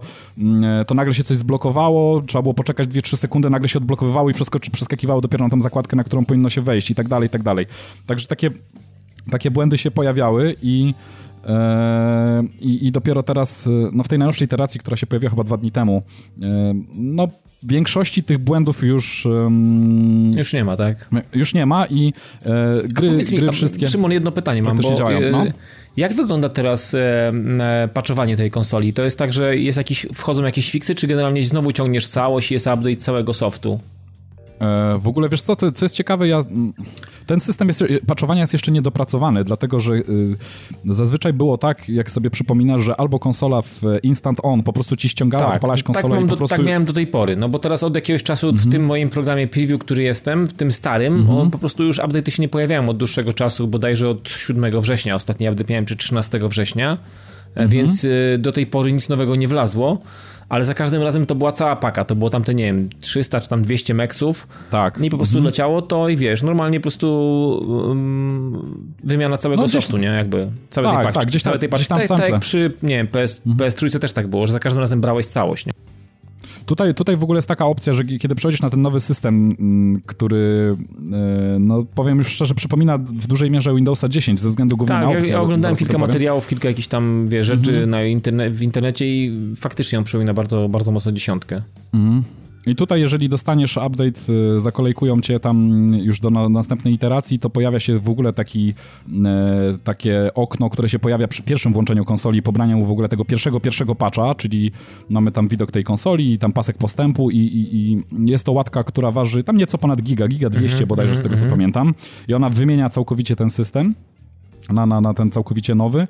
Mm, I fuck up jest o tyle, że ja zauważyłem, że każda kolejna iteracja teraz nie ściąga się jakby, znaczy inaczej, ściąga się w tle, ale nie przywraca ci, mm, ponieważ ja zostałem na tym instant on, nie przywraca ci jakby do tego instant on um, konsoli, żebyś mógł ją odpalić tam w przeciągu kilku sekund i zacząć już działać na nowym oprogramowaniu, tylko ona się wyłącza całkowicie po zrobieniu jakiegokolwiek teraz update'u i odpalając ją czekasz, aż ona jakby załaduje um, ten nowy, nowy soft, nową tą iterację, nową wersję wersję e, do, do konsoli. Także za każdym razem, no Instant on już nie działa w momencie łatki. Jasne, znaczy on jasne. działa pomiędzy, pomiędzy łatkami, ale jak już sama łatka się ściąga w danym dniu, kiedy się pojawi, to wtedy musimy konsolę jakby zresetować całkowicie. Jasne. Ale Szymon, tak ogólnie, jak ci się w ogóle ten cały nowy układ, bo to oni tam zmienili rzeczywiście bardzo dużo. E, to znaczy nie, Robert, ja się tu z tobą nie zgodzę. Oni nie zmienili dużo. Już wam wytłumaczę o co chodzi, bo e, odnosi się wrażenie, że oni zmienili tak naprawdę tylko jakby silnik, na którym to wszystko chodzi, bo te opcje, które były w poprzednim e, dashboardzie, one w dalszym ciągu są. To nie jest tak, że nagle oni tak wszystko przebudowali, że wszystko stanęło na głowie. Nie. Ale jakby cała nawigacja nie jest teraz e, w poziomie, tylko w pionie. Jednak jest trochę różnica. To bardziej trochę eee... przypomina soft do PS4, mam wrażenie. W sensie tak, ale mówię jest, o te główne ale... sekcje, które są jakby... Tak, ale to jest, to jest dokładnie to, o czym mówię, czyli to jest tak, że oni jakby wzięli wszystkie opcje, które były i inaczej je rozmieścili, tak? Zrobili, że jest y, więcej skrótów, o wiele, o wiele łatwiejszy Mniej dostęp. też. Mniej kafelek. A można w ogóle dostosowywać, są piny w dalszym ciągu? Takie tak, wiesz, tak, są. Tak, tak, są piny, są piny. Najfajniejsza rzecz, powiem wam, teraz jak się odpala jest to menu, menu startu, to zmieniło się o tyle, że mamy główny ekran, na którym wyświetla nam się aktualna tam aplikacja, którą mamy odpaloną. Reklamy mamy po boku takie trzy takich, no powiedzmy, najbardziej gorących tytułów aplikacji, czy tam jakieś informacje po prostu ze świata mm, tam Xbox Live i poniżej mamy takie cztery e, długie paski, e, które pokazują nam, co ostatnio mieliśmy odpalone. I tam są właśnie aplikacje gry, czy tam no właśnie programy, które mieliśmy tam poodpalane. I co się zmieniło, to jest bardzo um, fajny taki feed informacyjny, czyli mamy na przykład grę, mamy zdjęcie, czyli na przykład mamy MGS-a piątkę, że ostatnio żeśmy odpalali, obok jest ile osób wśród naszych znajomych e, grało w ogóle w ten tytuł, miało odpalonych, ile jest aktualnych, czy jest na przykład dostępna jakaś nowa aktualizacja do tej aplikacji i tak dalej, i tak dalej. Także mamy taki feed dotyczący całej aplikacji, czy tam gry, w którą ostatnio graliśmy. I mamy takie cztery rzędy do czterech aplikacji wstecz, jakby konsola pamięta, a poniżej mamy już właśnie te piny, które pamiętamy. Plus, teraz, y, mm, no. No. Plus okno dostępu do e, Games and Apps, czyli, bo wiadomo, no pinów, pi, e, ilość pinów mamy ograniczoną. Ja na przykład mam już tyle gier, nie wiem, już w tej chwili chyba 40 czy 50 gier na dysku, a pinów jest tam chyba z 10 czy może, czy może naście maksymalnie, także nie mogę sobie podpiąć wszystkiego e, skrótów i e, także przez ten główny kafelek Games and Apps mm, wchodzę, żeby, żeby resztę tych aplikacji e, móc sobie obejrzeć, dostać się do nich, odpalić się. Szymon, ważne pytanie, bo tak. nie oszukujmy się, najgorszą rzeczą interfejsu Xboxa One jest sklep. Jest po tak. prostu gówniany w obecnej formie. No tak można powiedzieć w dużym skrócie, no jest niefunkcjonalny, nieergonomiczny, toporny, utrudnia przeglądanie nowych tytułów, mm. znajdywanie ciekawych ja rzeczy. Ja myślę, że będzie ciężko Teraz... pobić to, co zrobiło Sony ze sklepem, przy, czy to za pośrednictwem nawet tej syfiastej apki, która jest na PS4, ale już przede wszystkim jeżeli chodzi o stronę przez, o, o dostęp przez WoW. Dostęp przez WoW mm. do, mhm. do sklepu Sony jest po prostu to jest, to jest mistrzostwo świata, kurczę. Tego zazdroszczę bardzo. Czy zazdroszczę? Bardzo fajnie, że to też działa, słuchaj, dobrze na aplikacji mobilnej, wiesz, poza Znaczy to jest jakby strona mobilna de facto, ale, ale ona jest tak, też spoko no, zrobiona. To jest, także... to jest naprawdę, tutaj, nie, tutaj, tutaj naprawdę można powiedzieć, że to jest naprawdę dobra rzecz yy, po stronie Sony. Tu jest naprawdę super. Ale wiesz, to jest, jakby nice to have, nie? Tak, Jednak tak, to, to tak. Yy, posiadanie dobrego interfejsu do www to jest jakby funkcja dodatkowa. Natomiast w momencie, kiedy sklep jest na konsoli słaby, no tutaj to już jest jakby jeden z, z najważniejszych feature'ów konsoli, który szczególnie jeśli lubimy cyfrową dystrybucję. Zgadza się. A mhm. dużo posiadaczy Xboxa dużo kupuje ze względu na też e, no, atrakcyjne promocje, których jest no bez tak, liku. Tak. Więc no jeśli jest słaby sklep, no to, to wkurza nas na co dzień. Więc pytanie Szymon, czy rzeczywiście w mhm. końcu jest tak jak być powinno, czy jest e, podobny do 360, który był wzorem i mhm. po dziś dzień uważam, że to jest najlepszy sklep cyfrowy I ever, jest, jaki powstał. Jest krok, jest krok w tą stronę, już, już tłumaczę o co chodzi. Znaczy, wiecie co, no, ja, ja jestem trochę niewłaściwą osobą, e, którą pytacie o to, dlatego że wiecie, że jestem też takim hura optymistą i na przykład poprzedni store, który był w Łanie, nie był dla mnie jakimś takim dramatem. No wiele osób go krytykuje. Ale wiesz co, mi wiem. się wydaje, Szymon, mhm. to nie, że tam jakoś na ciebie tutaj chce jechać, ale wydaje mhm. mi się, że to jest masz jeden obraz tak naprawdę. Nigdy nie miałeś konsoli mhm. Sony i generalnie nie obcowałeś z nią mhm. dłużej niż może gdzieś tam znajomy i tak dalej. Wiesz, nic do ciebie, absolutnie to znaczy nie. Ja, to znaczy Natomiast ja wydaje mi się, że... nie wiem, czy się coś zmieniło teraz tak naprawdę. Znaczy, no, po... Wydaje mi się, że od dłuższego czasu, hmm. jeszcze jak miałem PS3 w bardzo mocnych, y, jakby, znaczy bardzo mocno użytkowałem, to już wtedy był hmm. bardzo mocny postęp i ten dostęp przez, potem wymiana tej aplikacji y, z słabej na chujową, ale tak było, hmm. spowodował, że przyszedłem się na stronę www.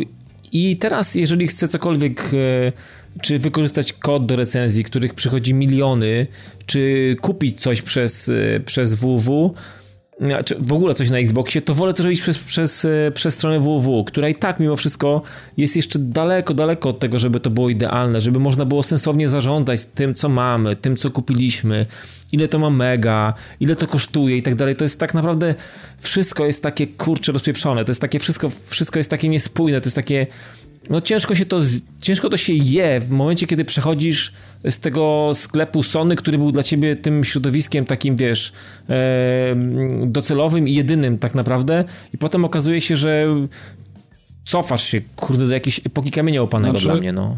Ja ci, Dawid, powiem, że nie mam takich odczuć, ale to głównie dlatego, że ostatnie 7 lat jestem głównie na platformach Microsoftu. No i ja myślę, I że, i myślę że z tego, z, tego, z tego powodu to może tak mm. być u ciebie, że właśnie Dlatego u mnie jest wszystko jakby takie intuicyjne. Jak ktoś mi no mówi, tak, że coś tak, jest tak. nieintuicyjne, no ja Wiesz, się trochę tak, dziwię, bo ja się w tym odnajduję Tak jak ludzie jeżdżą no, jakąś marką samochodów, nie jeżdżą tylko mm -hmm. konkretnie marką no samochodów tak. i nagle potem mówią, że kurne, wsiadają gdzieś do jakiegoś innego i mówią, że jest wszystko do dupy i mimo, że samochód... No, ale tak. mówisz, że jest krok w dobrą stronę, ale jest jednocześnie to nie jest mhm. jeszcze 360, czyli ewentualnie znaczy, co, co jest dobrze, a czego brakuje jeszcze ja już, ja, już, ja, już wam powiem, ja już wam powiem, znaczy są genialne rzeczy, które zrobili i rzeczy, które mogliby bardziej dopracować. Y, y, pierwsza zmiana, jaka, która rzuca się w oczy, to powiem wam, z 360 jest ściągnięta część storu i jest to to, mm, nie wiem czy pamiętacie, na 360 jak otwieraliśmy sobie zakładkę powiedzmy z jakimiś nowymi grami, to mieliśmy takie dynamiczne menu, gdzie mogliśmy tak naprawdę w nieskończoność przewijać, znaczy w nieskończoność, do od pierwszego, od najnowszego tytułu, jaki właśnie wyszedł na tą konsolę, do ostatniego, znaczy do pierwszego, jaki wyszedł w ogóle na tą konsolę, mogliśmy sobie przewijać tak, takim, tak, po prostu były okładki tym. gier, jeśli tak. weszliśmy na przykład w, w, jakiś rodzaj gry lub na przykład w pełne mhm. wersje, w arcade, Dokładnie. czy jakieś tam bardziej wyfiltrowane, no to wyświetlały nam się po prostu w rządku okładki gier, które przewijaliśmy w nieskończoność. Dokładnie. I to było I jest, super, no. I, to, I tu jest właśnie to samo, czyli mamy okładki, to jest w ogóle zrżnięte jeden do jednego z 360, więc jest naprawdę super, tyle, że e, ograniczyli to, prawdopodobnie tu chodzi o prędkość działania mm, konsoli, może jeszcze to się zmieni, nie wiem, bo w tej iteracji tak to wygląda, czyli mamy ileś tam tych gier, tych okładek, które możemy sobie przewinąć w danej kategorii, dynamicznie, aż dochodzimy do mm, takiej zakładki, która która już nam otwiera jakby mm, starą wersję sklepu. A, tak? czyli, taką tam, z takimi kwadracikami jakby. Z takimi kwadracikami, gdzie już mamy wtedy wszystkie jakby, y, musimy przesuwać jakby tą planszę do końca, żeby, no żeby tak, tylko mówisz, żeby to płynnie działało, a wiesz, jakoś 360 no. płynnie działała z okładkami, a jednak to była stara generacja, więc wiesz, tylko, bez no, przesady tylko mówię, Nie, no ale weź, weź pod uwagę, że mimo wszystko to jest alfa i się boryka z problemami, o których jeszcze tam Znaczy, okej, okay, ale wiesz, mogą tak zrobić docelowo, więc wtedy to już byłoby słabiej. A czy podział no tak, na kategorie znaczy... jest jakiś bardziej sensowny? Ogólnie jest... strona główna storu, jak wygląda? Podział, e, podział wygląda w taki, znaczy bardzo fajne jest to, że w ogóle nie musimy tak jakby, e, bo oni wszystko upraszczają, nie musimy wchodzić jakby w store, żeby zobaczyć, co jest na przykład nowego w storze lub co jest proponowanego dla nas, biorąc pod uwagę nasze ostatnie zakupy, bo mamy jakby cztery główne zakładki, to znaczy w Polsce cztery, bo normalnie jest sześć, jeszcze dochodzi sklep muzyczny i sklep filmowy, ale niestety w Polsce go w dalszym ciągu nie ma. E, I to jest coś takiego, że mamy główny, główne menu, jakby przechodzimy obok, to mamy ten feed e, aktywności, czyli ten społecznościowy. Następna zakładka to jest sklep z grami, następna z aplikacjami. Jak już najedziemy tylko sobie e, wciskając RB u góry, czyli zmieniając się między tymi dużymi zakład zakładkami w dashboardzie, to automatycznie mamy wyświetlone w sklepie nowości. Nie musimy nigdzie wchodzić, nie musimy na nic klikać, mamy ten dynamiczne menu na dole, główny screen z jakiś tam z reklamami, plus na dole możemy sobie poprzewijać te nowości lub te proponowane rzeczy i, i sobie coś powiedzmy zakupić, jeżeli interesują nas tylko nowości. Jeżeli bardziej chcemy się zagłębić w sklep, naciskamy na zakładkę sklepu, lub jest wyszukiwarka taka, oczywiście mamy lupę, wyszukiwarkę, więc możemy sobie wklepać tytuł, albo wybieramy już e, pełną wersję jakby storu, to przenosi nas na taką stronę, która e, ma już więcej jakby m, mm, tych rzędów dynamicznych, e, tych e, z, z, tym kontentem i tam już jest pogrupowane wszystko na nowe gry, na gry właśnie te proponowane, które są bez wchodzenia do sklepu, na co tam jeszcze mamy? Najlepiej oceniane. E, wsteczna kompatybilność i chyba coś jeszcze. No jakieś bodajże 5 rzędów jest tych. I możemy jakby w takim dynamicznym menu poruszać się i przesuwać ostatnie, strzelam teraz, nie, nie jestem pewien, 20 tytułów z każdej z tej, z tej kategorii, tak? Jeżeli chcemy rozszerzyć to, no to już musimy wtedy wybrać jakby ten, e, to stare menu. Nie wiem, czy to się zmieni, czy to tak zostanie. E, jest to na pewno krok do przodu, chociaż fajnie by było, tak jak przed chwilą rozmawialiśmy, gdyby był dostęp jakby w tym dynamicznym menu do wszystkich tytułów, tak? Gdyby nie trzeba było przechodzić jakby do dodatkowego menu, które jest kompletnie tutaj niepotrzebne. Ale wszystko działa bardzo płynnie, bardzo fajnie. Rzecz, którą muszę tutaj uznać za bardzo wielki plus, to jest dodatkowa zakładka. Aha, bo ponieważ mam jeszcze u góry takie dodatkowe zakładki kategorie, czyli na przykład możemy sobie wybrać dodatki do gier. I tam są wszystkie DLC-ki, wszystkie jakieś dodatkowe łatki, e, inne rzeczy do pobrania, również e, w kategoriach takich, jakie są w tym jakby głównym sklepie z tym głównym kontentem. E, I następna zakładka, która jest jak dla mnie absolutnym mistrzostwem świata, fajnie, że ktoś padł na taki pomysł, czyli coś jak odpowiednik plusa w storze PS4 czy tam PS3 też w zasadzie. Czyli mamy zakładkę, która się nazywa subskrypcje i tam brane są pod uwagę wszystkie rzeczy, które mm, mamy w ramach jakiejś subskrypcji. I mowa to jest o Xbox Live, o EA Access, czy tam o innych subskrypcjach, które możemy mieć na jakieś inne aplikacje. E, kiedy wejdziemy w tą zakładkę, automatycznie, jeżeli mamy jakąś subskrypcję, pokazuje nam, jakie gry w jakich promocjach lub e, za darmo możemy pobrać. I to jest tylko e, jakby skoncentrowane tylko i wyłącznie do tych tytułów e, kręcących się wokół tych aplikacji, czy, czy tudzież mówię, no tych subskrypcji, które mamy. To jest, to jest bardzo fajna zakładka, bo można bardzo szybko po prostu wejść i pobrać wszystko, co jest za darmo, czy, czy tam w jakiejś bardzo dużej obniżce cen. A czy pojawiło się dodawanie wreszcie do biblioteki, czy dalej trzeba ściągać? Dodawanie do biblioteki? W no w sensie, sensie na PSN nie jest tak, że w momencie, kiedy coś jest w plusie, to możesz to dodać do biblioteki bez pobierania. Żeby później to ściągnąć. E, to znaczy, e, tak, to na pewno działa przez stronę. Na konsoli chyba od razu ściąga. Aha. Znaczy, możesz oczywiście zapa zapauzować ściąganie, ale na storze wiem, że jest coś takiego, że jeżeli e, wybierzesz sobie jakąś grę, na przykład zakupisz ją, to wtedy ona się pojawia już w tym momencie w nowym dashboardzie, bo wcześniej też tak nie było, ale ona się pojawia w zakładce do instalacji i tam decydujesz, kiedy chcesz ją mhm. zainstalować. Także, no, także to, to, to tak działa, ale z poziomu konsoli chyba jak zakupisz, to od razu się pobiera. Także tak to wygląda. Największa innowacja w tym wszystkim to tak naprawdę no mamy Snap, tak, który był po prawej stronie, teraz jest przeniesiony na lewą stronę. Jest zrobiony teraz, bardzo fajnie to działa, bo on sprawia takie wrażenie, jakby on działał cały czas, czyli to nie jest jakby aplikacja, tak jak wcześniej, którą odpalaliśmy, ona się tam dogrywała, kręciło się powiedzmy tam to kółeczko, tak, i musiało doczytać jakiś tam content w tle, tylko tutaj tak jakby ona działa non-stop, czyli w momencie, kiedy tapniemy sobie E, przycisk guida dwa razy w jakimkolwiek miejscu, czy w menu konsoli, czy będąc w grze, czy w aplikacji, automatycznie od razu wysuwa nam się Blade. Bez czekania, kompletnie. I od razu mamy dostęp do e, kilku takich podstawowych funkcji, czyli tam e, głównie jest nasze konto i wszystkie opcje dotyczące jego. To jest taki szybki dostęp do tego. E, grupa znajomych, e, znaczy znajomi, wszyscy, którzy, którzy są online i tam z którymi ostatnio, ludzie, z którymi ostatnio graliśmy i tak dalej, których też możemy sobie tam pogrupować. E, E, mamy grupy oczywiście, które teraz są rozszerzone. Ostatnie e, grupy do tej pory były chyba tylko pięcioosobowe w tej chwili 12 osób możemy połączyć w grupę.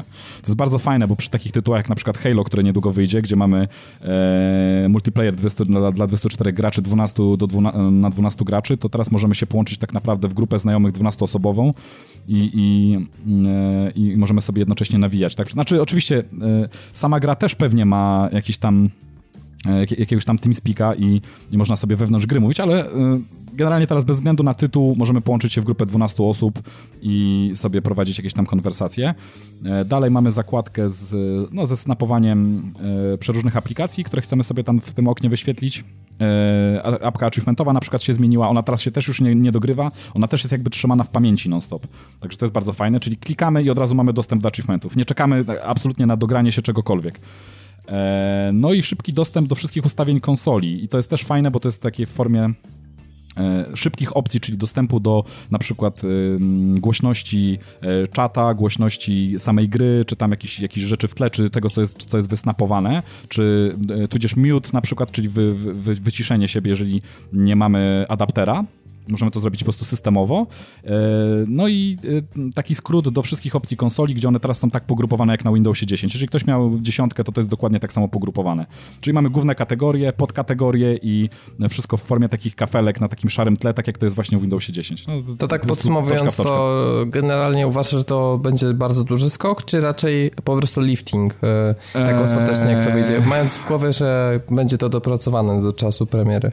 Ja powiem tak, największe wrażenie, jakie robi dashboard, znaczy po pierwsze tak, szybki dostęp do wszystkich rzeczy, o wiele szybszy, tak, czyli mm, ktoś jak miał problem ze odnalezieniem czegoś, to tak naprawdę w tym momencie e, otwiera sobie Snapa i w Snapie ma tak naprawdę szybki dostęp do wszystkiego. I to jest, to jest naprawdę rewelacja, czyli niczego nie szukamy, wszystko mamy jakby pod ręką.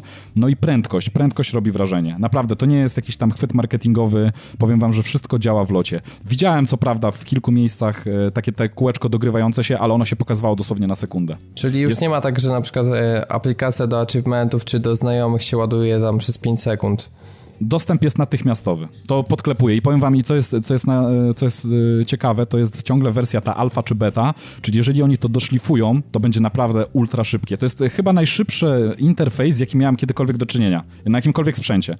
Bo powiem wam, no telefon, nawet jak się porówna, który, gdzie na przykład na telefonie mm, nie mam specjalnie jakoś może dużo rzeczy, e, no to na telefonie o wiele dłużej mm, trzeba czekać na, na wgranie jakiejkolwiek no, tylko, aplikacji. Tylko, że ty masz Windows Phone'a, to trzeba powiedzieć, nie? Nie, no dobrze, no ale chodzi mi o to, że... no dobrze, ale to jest Windows Phone. Ze wszystkich urządzeń, czyli komputera, telefonu, y, telewizora i tak dalej, tak naprawdę konsola się wybija tutaj przed szereg i y, jest absolutnie natychmiastowy dostęp do, do wszystkiego, co wybierzemy. To, to naprawdę świetnie działa. Także jeszcze na koniec tylko dodam, że podochodziły takie nowe rzeczy, jak na przykład, no oczywiście pojawił się Microsoft y, Edge, czyli ta przeglądarka, która, która oczywiście też na konsoli działa najszybciej, ale to chyba też nic dziwnego. E, nie ma tego bagażu, tego, tego, mm, tego wszystkiego, co, co jednak trzymamy na komputerze, tych wszystkich wtyczek i tak dalej. Tutaj jest to trochę okrojone, podejrzewam, ale przez to naprawdę działa to ultra szybko. No i doszły takie aplikacje jak na przykład e, Microsoft Akcesoria, gdzie mm, znaczy na razie jest tylko pad, ale tam dojdą podobno inne akcesoria, które możemy w pełni konfigurować. Jest na przykład mapowanie pada, czyli to, co się też tam niedawno chyba na PS4 pojawiło. Czyli uh -huh. możemy sobie skonfigurować. E, są takie predefiniowane do wyboru jakby mm, przez, nie wiem, twórców gier, konfigurację, a jak również możemy sami sobie zmapować pada dowolnie. Także jest troszeczkę nowinek. Mówię, największy feature tego wszystkiego tak naprawdę prędkość, to jest szybki no. dostęp do wszystkiego i prędkość, która naprawdę urywa web. To naprawdę, to nie jest chwyt marketingowy, to nie jest e, jakieś tam moje fan, fanbojowskie jaranie się. Nie, to ja też widziałem kilka tak materiałów i to nie że... wygląda na ściemę. To, to faktycznie robi, nie, to, to jest... robi wrażenie. Także jeżeli oni to jeszcze zoptymalizują, wyjdzie ta wersja taka finalna, to ja podejrzewam, że to będzie naprawdę taki, taka ultra żyleta, że no, naprawdę super. To jest taki, no mówię, największy feature. No i to tyle, co można powiedzieć na ten temat. No czekam na kolejne iteracje, no zobaczymy, co tam jeszcze pododają. Ja podejrzewam, że jeszcze parę nowych aplikacji może się pojawić. Znaczy, bo oficjalna premiera w listopadzie, nie? To ma wejść tak już... E, tak, to już mhm. niedługo. Jeszcze miesiąc, półtora może. E, gry już wszystkie działają, także nie ma się co bać, jeżeli ktoś się zastanawiał. No wcześniej może rzeczywiście to był taki... Mm, mógłby być, mógł być nie do końca przemyślany krok, bo ktoś mógłby tak za bardzo mm, hura optymistycznie do tego podejść i później się mogło okazać, że mógł w coś na przykład nie pograć, ale teraz już jest ok. Także teraz, jeżeli ktoś będzie tam walczył w dalszym ciągu o wejście do preview, to, to można śmiało. Można fajnie się już, fajnie się tym dashboardem bawić i cieszyć się. A powiedz mi, e, Szymon, czy jest polska wersja językowa? E, jest częściowa, okay. e, ale, się, ale się tego spodziewałem, czyli takie tam główne opcje. Nie, nie ja też się tego spodziewałem, jeszcze, tylko myślałem, że, że może właśnie już są te wersje językowe są już, że tak powiem, w pełni, w pełni zrobione i wypuszczone. Ale częściowo, częściowo jest po polsku, a częściowo też się jeszcze pojawiają błędy, mm, te, jeśli chodzi o znaki. Tak, no tak, czyli, czyli nasze ogonki pewnie znają. Tak, sy, sypnie krzakami jeszcze mm -hmm, tu, tu mm -hmm. i ówdzie, ale to, to, tam nie jest aż takie no, okay. rażące. No ważne, że, że, że działa. Jasne, tak? No dobra. No. No i to tyle. To jeszcze jedna informacja na dzisiaj i to tak, taki dosyć elektryzujący news, mianowicie okazuje się, że Microsoft e, przejął firmę, która od lat bardzo mocno działa na poprawę fizykę w grach i ma świetną technologię, która jest w mnóstwie, po prostu w pierdeliardzie różnych tytułów, a mowa o Havoku, który od dzisiaj staje się częścią rodziny Microsoftu. I tak, taka mała złośliwość, że mam nadzieję, że teraz nie będzie tak, że zostanie to wykorzystane do fizyki klocków w Minecrafcie na, na HoloLensa, bo... No, tak, kto wie, tam nie ma takiej, wie, tam nie ma takiej potrzeby. Microsoft no. lubi takie. No, wiesz no, co, jeszcze się zdziwisz, bo póki co Crackdown 3 to tytuł, który też dosyć nikogo, a Microsoft tutaj jakby twierdzi, że to też będzie popis tej technologii w przypadku tego tytułu. Natomiast to, co jest ciekawe, no to bierzmy pod uwagę, że na przykład Uncharted 4 bardzo mocno korzysta z Havoka. No e... i Horizon Zero Dawn również. Horizon również, dokładnie. I nagle mhm. Microsoft przejmuje tutaj firmę, która licencjonuje to dla Sony. Mhm. To znaczy, wiesz co, ja bym się tutaj nie bał. Ja tak, Robert, jak ci mówiłem przed programem, mi się wydaje, że te e, deale związane z e, tymi e, grami first party na konsolę jakby konkurencji, one już były dawno podpisane. Ale co z nowymi podejrzewam... dealami, to jest pytanie na przykład. No z nowymi dealami tutaj właśnie pojawia się znak zapytania, tak? Co, co będzie, no Microsoft się wypowiada w ten sposób na razie, że oni nie będą nikogo blokować. Wszystkie firmy first party czy third party będą mogły w dalszym ciągu korzystać z tej technologii, będzie ona udostępniana. To nie jest tak, że Microsoft chce ją gdzieś tam schować pod, pod poduszkę i trzymać tylko i wyłącznie do własnych produkcji. Tak zapewniają na razie, tak? Czy, e, czy to się będzie wiązało z jakimiś tam profitami ze strony Microsoftu? Pewnie tak, no nie ma się co oszukiwać, tak? Na pewno tak to będzie wyglądało. Na tych produkcji lista y, nadciągających produkcji na przykład, które będzie, mm, będą wykorzystywały tą technologię jest dosyć spora, bo i Star Warsy nowe, i Dark Soulsy, i, i Fallout, E, tak jak wspomniałeś, no, tytuły first party e, od konkurencji, czyli Uncharted, czyli Horizon Zero Dawn, Last Guardian nawet podobno wykorzystuje, także naprawdę sporo. Nowy Wiesz Doom, co, nowy Last no, Guardian to Bóg jeden wie, co wykorzystuje. Prawdopodobnie on korzysta z tej mocy, mm -hmm. którą PS3 zasysała z kosmosu, bo oni tą grę robią tyle, mm -hmm. tyle lat, że Prawdopodobnie tak, ale, już musieli ale, podpisać cztery deale, dlatego że ciągle im wygasała Dokładnie. umowa, oni wciąż gry ale nie jest, zrobili. Ale jest, jest wpis, powiem wam, że Last Guardian będzie korzystał też z Havoka, także, także no ciekawy krok w ogóle, no ja jako, że tak powiem, posiadacz konsoli Microsoftu się cieszę, bo podejrzewam, że ta, ten Havok teraz będzie upychany, który jest naprawdę bardzo dobry, będzie upychany wszędzie. Jeszcze taka ciekawostka, którą wyczytałem wczoraj. E, Microsoft chce się bardzo mocno skupić na tej obśmiewanej, mitycznej chmurze i tą technologię. Ponoć ona jest bardzo dobrze, jakby będzie, będzie się wpasowywała w tą wizję Microsoftu mm, e, tych, tych, y, tych gier i tej zaawansowanej fizyki w chmurze. I pierwszy, pierwszą taką dawkę, którą mamy dostać mm, e, tego, tego typu kontentu, to ma być ten Crackdown 3. No zobaczymy. No ja nie jestem jakimś wielkim fanem Crackdowna, ale że tak powiem, zastosowanie tego silnika i, i tej całej mitycznej chmury, no chciałbym zobaczyć w locie, jak to będzie działało. Czy to rzeczywiście będzie taki opad szczęki, tak? Także zobaczymy, czekamy. No okej. Okay. No dobra, nie, nie chcecie się wypowiedzieć. Piotrek, ty jakoś nie obawiasz się, że Sony na tym straci specjalnie, na tym ruchu? To znaczy, nie wiem, mi się wydaje, że rozwiązania, pomimo, pomimo tego, że jest to bardzo podobna architektura, to wydaje mi się, że rozwiązania, które są stosowane na PS4, a te, które są na Xboxie, to no, nie będą mieli za bardzo dostępu do tego wszystkiego, żeby rzeczywiście wyciągnęli z tego jakieś wymierne korzyści. Piotrek jest bardzo mądry, zgadzam się z nim. Mm. no. Znaczy jedyne, jedyne korzyści, jakie ja tu widzę, to po prostu, że mm, czeki teraz będą podpisywane tak naprawdę dla Microsoftu, tak? Tak jak z Minecraftem, który po prostu zaczął zarabiać y, nie dla Notcha, tylko dla Microsoftu. No tak, no Microsoft po prostu ma tam jakichś mądrych analityków, którzy wiedzą... Microsoft po prostu musi masz szkatuły, masz szkatuły z hajsem. Y, no. A mają szkatuły z hajsem, Wydali 6 miliardów na Lumie, to trzeba sobie odbić Minecraftem, no. Mm. A z Lumią, z Lumią to nie wiem, czy słyszeliście, bo mógł być niezły fuck up, dlatego że jakby przegrali tam patent, e, te, te, sprawy patentowe, to w Stanach nie mogliby w ogóle Lumi sprzedawać, co byłoby takim fuck upem. Kupiliby firmę, która byłaby taką kompletnie bezużyteczna. Ale ostatecznie wygrali. Ale ostatecznie tak to zrobili de facto, więc... No w sumie tak. tak. No ale to już temat na inną dyskusję. No, My zaś dokładnie. powiemy, przyjdziemy do gier i powiemy wam o demie, e, tak sobie na początek, na rozruszanie się, e, demie kolekcji Nathana Drake'a. Mm, na PS4. Otóż... Grałem na Xbox One, są dropy. tak, na Xbox One 10 klapek. To było dosyć duże zaskoczenie, że w ogóle to demo zostało wypuszczone. Natomiast no, jest bardzo krótkie, bo jest to po prostu e, misja, gdzie e, uciekamy przed helikopterem i go niszczymy w Uncharted 2. E, ona jest dosyć krótka, tam Aha. chyba całość można przejść w 20 minut, 15, jakby ktoś szybko ta przychodził. Na, ta na pociągu, czy nie?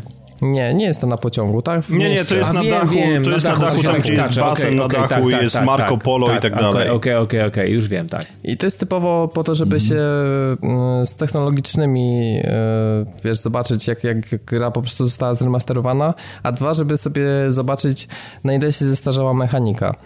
I ja wiem, że ludzie trochę się podzielili, to znaczy niektórzy mówią, że już się mocno zestarzała, inni, że to wciąż ta sama magia. No i ja jestem raczej w tym, w tym drugim obozie i uważam, że yy, oczywiście no, te animacje nie są może tak super, hiper płynne jak, nie wiem, na gameplayach z Uncharted 4, jak to wygląda, ale moim zdaniem wciąż można się zajebiście bawić przy, przy Uncharted i tytuł, który pamiętam, że no, graficznie robił niesamowite wrażenie. Nawet jak się ogrzewałem ostatnio raz Uncharted 2 w 2012 roku, to już prawie była końcówka generacji, wtedy dalej robiła ta gra wrażenie, a dzisiaj jeszcze w tym Full HD w 60 klatkach, to muszę powiedzieć, że to robi robotę, e, dlatego że te wszystkie momenty, kiedy zaczyna, jak to Szymon zawsze mówi, że gówno wlotuje wiatraki, robi się, mhm. z kolei jak mówi Piotrek, pierdolnik na ekranie, to rzeczywiście te 60 klatek podkręca akcję i powoduje, że wszystko jest jakby jeszcze bardziej wyraźniejsze, nie ma żadnego tam tearingu, shimmeringu i innych takich efektów, które powodują, że ten obraz się zniekształca. Moim zdaniem oni naprawdę zrobili kawał dobrej roboty, dlatego że te tekstury, one nie są podbite do Full HD, tylko w wielu mm, przypadkach są jakby tak zremakeowane, są rzeczywiście dokręcone. E, model e, Drake'a i, i czy Chloe jest naprawdę fajnie podkręcony, więc e, moim zdaniem całkiem remaster się broni z tym, że no, y, to jest jakby gra albo dla fanów, dużych fanów serii, albo dla osób, które po prostu w Uncharted nie zagrały. Jakby osoby, które nie mają aż takiej emocjonalnej więzi z tą serią, to po prostu no, stwierdzą, że tych nowości i tak jest za mało, żeby jeszcze raz to przechodzić. Ja ich rozumiem, no bo remastery nie są dla wszystkich, ale ja będę bronił sensowności tego, że ten remaster powstał, ponieważ jest cała masa osób, które nie, nie doznały zajebistości przychodzenia Uncharted i moim zdaniem zasługują na to, żeby sobie przejść i osobiście strasznie zazdroszczę osobom, które jeszcze nie grały w Uncharted i mają okazję. Chociaż z drugiej strony no pewnie ja, nie ja... docenią tego tak bardzo jak my, gdzie graliśmy bliżej premiery, bo jednak e, wiadomo, mm. że to robiło w tamtym czasie większe wrażenie niż dzisiaj, kiedy no, gry poszły do przodu. Y, Uncharted 2 grałem w 2009 roku, była premiera, a 2007 jedynka, no to, to kurde. Tak, tak końcówka 2007 roku. Ale wiecie co, ja bym tutaj nie obniżał wartości Uncharted mimo wszystko przez to, że tam no, może wyszły jakieś bardziej zaawansowane technologiczne, technologicznie produkcje, dlatego że jeżeli ktoś nie miał styczności w ogóle z tą serią, no to jak dla mnie Uncharted 2, ja już o tym pisałem na grupie, to jest absolutnie top 3 w ogóle gier wideo, bo nie ma... Yy, nie ma naprawdę dużo gier, które są tak spójne we wszystkim, co, mm, co zostało w środku zawarte. Mówię tutaj o e, historii, która jest e, zrobiona, o dubbingu. I o drugiej części przede wszystkim, o, bo dla mnie... O muzyce, o mechanice strzelania, o mechanice wspinaczki, o mechanice jeżdżenia, e, o wszelkich, e, o reżyserii akcji całej, w ogóle wszystkich akcji, które są wykrywane tak, w czasie gry. O tym, jak akcja przechodzi, naprawdę... cutscenki, czy jakby inaczej oskryptowane tak. elementy przychodzą, wiesz, w gameplay, jak się to miesza. Tak, tak i to, to wszystko tak spójne, dalej dzisiaj tak robi wrażenie obraz. I ja się ta zgadzam. Ta mechanika jest tym samym, co, co Gearsy dla strzelanek e, trzecioosobowych. No, ona po prostu jest mm -hmm, tak uniwersalna dokładnie. i ponadczasowa, że ona się nie zestarzała specjalnie, bo nie wymyślono nic specjalnie, wiesz, dużo lepszego niż to, co widzimy. Ja się zgadzam jak najbardziej ze wszystkim, Oczywiście. co powiedzieliście do czasu, że ta mechanika się nie zestarzała, bo według mnie odpalenie Uncharted 2 w wersji remasterowanej było największym błędem, jaki zrobiłem w tym roku. No co ty mówisz? Ja nie widzę, nie widzę tej magii, mm. o której ty mówisz, Robert. Ja po prostu widzę teraz animacje, które nie są przystosowane do dzisiejszych czasów, tylko są 6 lat w dupę za przeproszeniem. I osobiście remaster, owszem, remaster, jeżeli chodzi o, o sam rem, o, o, o tą część remastera, tak? To zostało wykonane absolutnie rewelacyjnie. 60 FPS-ów, tekstury. To jest remaster, który jest na wyższym poziomie niż to, co oni zrobili z The Last of Us. Natomiast gameplayowo jest to po prostu strasznie archaiczne. Jak dla mnie jest to remaster jako taki do kupienia jest dla osób, które albo dziesiątce dały 12 na 10, albo nigdy nie grały. Ja osobiście jako osoba, która w tą grę po prostu władowała nie wiadomo ile godzin, nie wiem, czy bym chciał w nią zagrać, bo po prostu mam masę pięknych wspomnień związanych z tym tytułem i obawiam się, że teraz po prostu te wszystkie takie archaizmy, które będą wyłaziły, czy gameplayowe, czy nie tylko, no one by mi to po prostu zepsuły. Ja się też ja z kolei nie zgadzam z tym, co Piotrek mówi, mm. tylko tak na szybko odpowiem, mm. grając w to, bo uważam, że jak patrzę na przykład na nowego Tomb Raidera, to ja też tam nie widzę e, takich animacji, które tak płynnie przychodzą pomiędzy sobą, tylko też widać, kiedy dana animacja się kończy. I nie, okej, okay, ale wiesz, końca animacji to jest jedno, tak? To jak najbardziej jest tutaj, jest, jest zauważalne i w nowych grach, ale mi chodzi po prostu o to, jak Drake ogólnie był zanimowany. No, przepraszam, dla mnie to jest człowiek, który w tej chwili przynajmniej, teraz to widzę, biega tak, jakby miał dwie protezy biodra wstawione. No widzisz, ja na przykład tak jakoś niespecjalnie na to zwracam uwagę. Co najwyżej te 60 klatek trochę powoduje, jakby był po prostu, jakby zawsze tak zapierdalał na maksa, wiesz. On, tak, to on, właśnie biegnie, to, to, to też, że, że momentami, momentami gra jest jakby trochę za szybka. Jakkolwiek to nie Ej, ale pany, może to jest wina tego, tych 60 klatek, może dlatego ten, teraz gra wygląda jak brazylijski serial i to jest po prostu, może teraz wali po gałach to, to, to, ta, nie, to ta jest kwestia przyzwyczajenia, to jest jakby nie problem, tylko to jest kwestia naszego przyzwyczajenia do tego, że gry action adventure raczej działają w grę w 30 klatkach, a nie w 60. Mhm. No właśnie, może, może to 60 klatek było niepotrzebne w ogóle. Ale wiecie co, coś no, nie jest, zgodzę się, że to jest już, niepotrzebne, tylko po prostu no, my jakby nie jesteśmy przystosowani i podejrzewam, że po godzinie gry ten problem by zniknął po prostu. Słuchajcie, filmy bujają się tam w 24 klatkach, jest to takie bardzo naturalne jakby filmowe doświadczenie i często się o tym mówiło przy wielu produkcjach i powiem wam szczerze, ja, ja akurat nie podchodzę krytycznie do, do tego typu tez, e, bo rzeczywiście coś w tym jest. No, jak jest jednak te 30 klatek, tempo jest troszeczkę nieco wolniejsze, mm, to na pewne gry nabierają takiej filmo, filmności, filmowości. Wręcz e, to, co się wyrabia na PC, tak kiedyś byłem u kumpla, który mi odpalił mm, e, bodajże Battlefielda tam w 120 klatkach, no wygląda to nienaturalnie. Nie, aż, no, no to jest Także... coś, czego normalnie nie widzisz na co dzień, jadąc do pracy, no, czy właśnie, jadąc no. samochodem. To jest, ja nie wiem, mhm. znaczy wiecie, to jest temat na, na osobną dyskusję, nie chcę teraz na to, na to specjalnie wchodzić, bo to jest, to zawsze będzie drażliwy temat, 60 czy 30, mhm. czy może więcej niż no 60, tak. może nawet 120 i, i najlepiej jeszcze w milionach hercach, ale znaczy inaczej, Dawid, są gry, które tego potrzebują, tak? Są takie tytuły, które potrzebują 60 klatek. Nie, no to tutaj... Na przykład, wy, na przykład wyścigi. Albo tak, no, to chciałem powiedzieć, potrzebują pierwszym... 60 klatek. W, w, w obach widzę sens 60 klatek. Okay. W, pierwszym, tak. w pierwszym rzędzie, jeżeli chodzi o gry, które potrzebują 60 klatek, no to dla mnie przykładem jest tutaj Burnout, który w 30 by po prostu nie działał. Uważam też, że gry mm -hmm. sportowe powinny być w 60 klatkach. Natomiast... Okej, okay, no e, ale do tego też jeszcze no ewentualnie slashery, no God of War czy, czy Devil May Cry, no to też raczej powinno mieć. Okej, okay, okej, tak, no tak, tak, tak, tak. Ja myślę, że platformówki jest taka grupa też gier, no. mieć 60 klatek. Mhm. Tak, no, no zależy jeszcze jakie, no bo na przykład Ratchet działa w 30, wszystkie chyba na poprzedniej generacji, które wyszły takie Ratchety. typu Rayman bardziej mi chodzi. Aha, no to okej, okay, tak, Rayman rzeczywiście.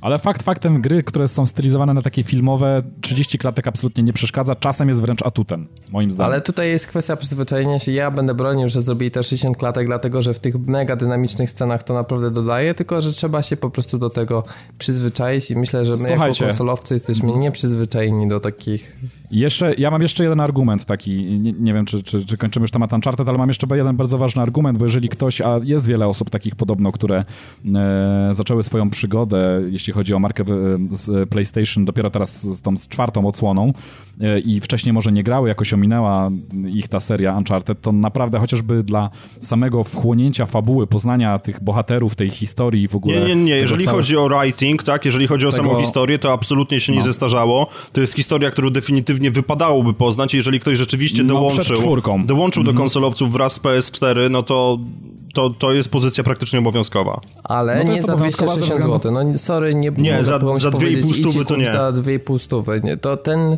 po prostu no nie, po prostu. Ale jak każda singleplayerowa gra na PlayStation 4 szybko stanieje, więc bo multi tutaj nie ma, więc zostało tam wykastrowane z multi. Moim zdaniem e, dobrze, bo patrząc na to oni musieliby połączyć znowu trzy tytuły w jedno multi, a jak to się skończyło, no to wiemy na przykładzie Halo Master Chief Collection.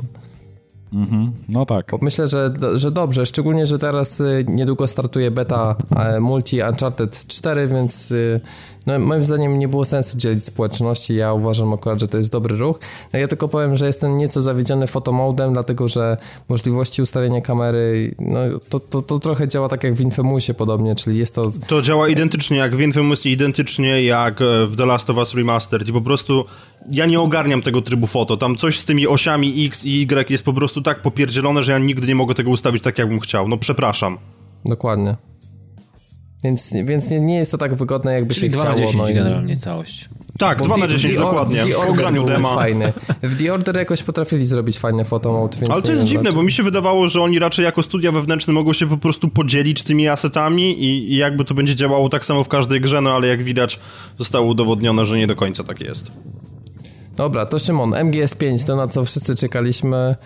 Ty Mhm. w końcu y, w końcu się pojawiłeś, w końcu przyszedłeś y, spory kawałek gameplayu, jeszcze nie skończyłeś, to, to jakby... No nie, nie, znaczy no, powod, powodów jest kilka, no mm, pierwszy powód to taki, że ta gra jest naprawdę przeogromna, można śmiało porównać do Wiedźmina, chociaż nawet nie wiem, czy nie więcej tutaj jest kontentu jeszcze zawartego. no tak, ale już wiesz więcej niż Nie. kiedy ostatnim razem tak, żeśmy tak. dyskutowali Nie, oczywiście, oczywiście, że tak. Jest um, kolejny, kolejny problem to jest taki, że no, w życiu prywatnym, zawodowym, no naprawdę miałem ostatnio mało czasu, a ostatni jeszcze, który problem, który bym dołożył, to taki, że gra jest tak cudowna, tak wspaniała, jestem no, wielkim fanem mm, serii w ogóle twórczości Hideo Kojimy, że ja sobie też tak dawkuję, staram się, wiecie, bo można było tak naprawdę odpalać misję za misją, misję za misją, misję za misją, e, walić tam wszystkie oceny, walić jakieś tam poboczne aktywności i tak dalej, nie, ale e, i przejść tam grę powiedzmy troszeczkę szybciej, ale wtedy byśmy dużo stracili, dlatego że ja zauważyłem konstrukcja e, tej gry wygląda w taki sposób, że mm, kiedy przejdziemy powiedzmy jakąś główną misję, odkryje nam się pięć na przykład misji pobocznych i warto je zrobić, dlatego że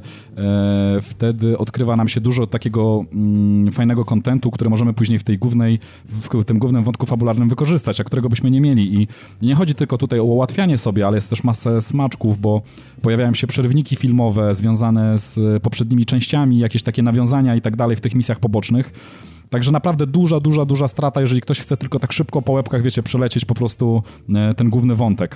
Właśnie, umówmy się tak też, jest- że mm, za dużo o fabule nie będziesz mówić po to, żeby nie spoilować, bo to Mhm. jest jednak taka gra, gdzie pewnymi rzeczami można komuś zepsuć niespodzianki, więc jakby y, tak, niezależnie tak. od tego, czy to jest z początku gry, czy, czy nie, to jakby tutaj proszę cię też o, o zapewnienie, że, że spoilerów nam Tak, tu nie tak, tak, zasadzisz, nie, nie, bo szkoda nie, po prostu absolutnie. byłoby komuś...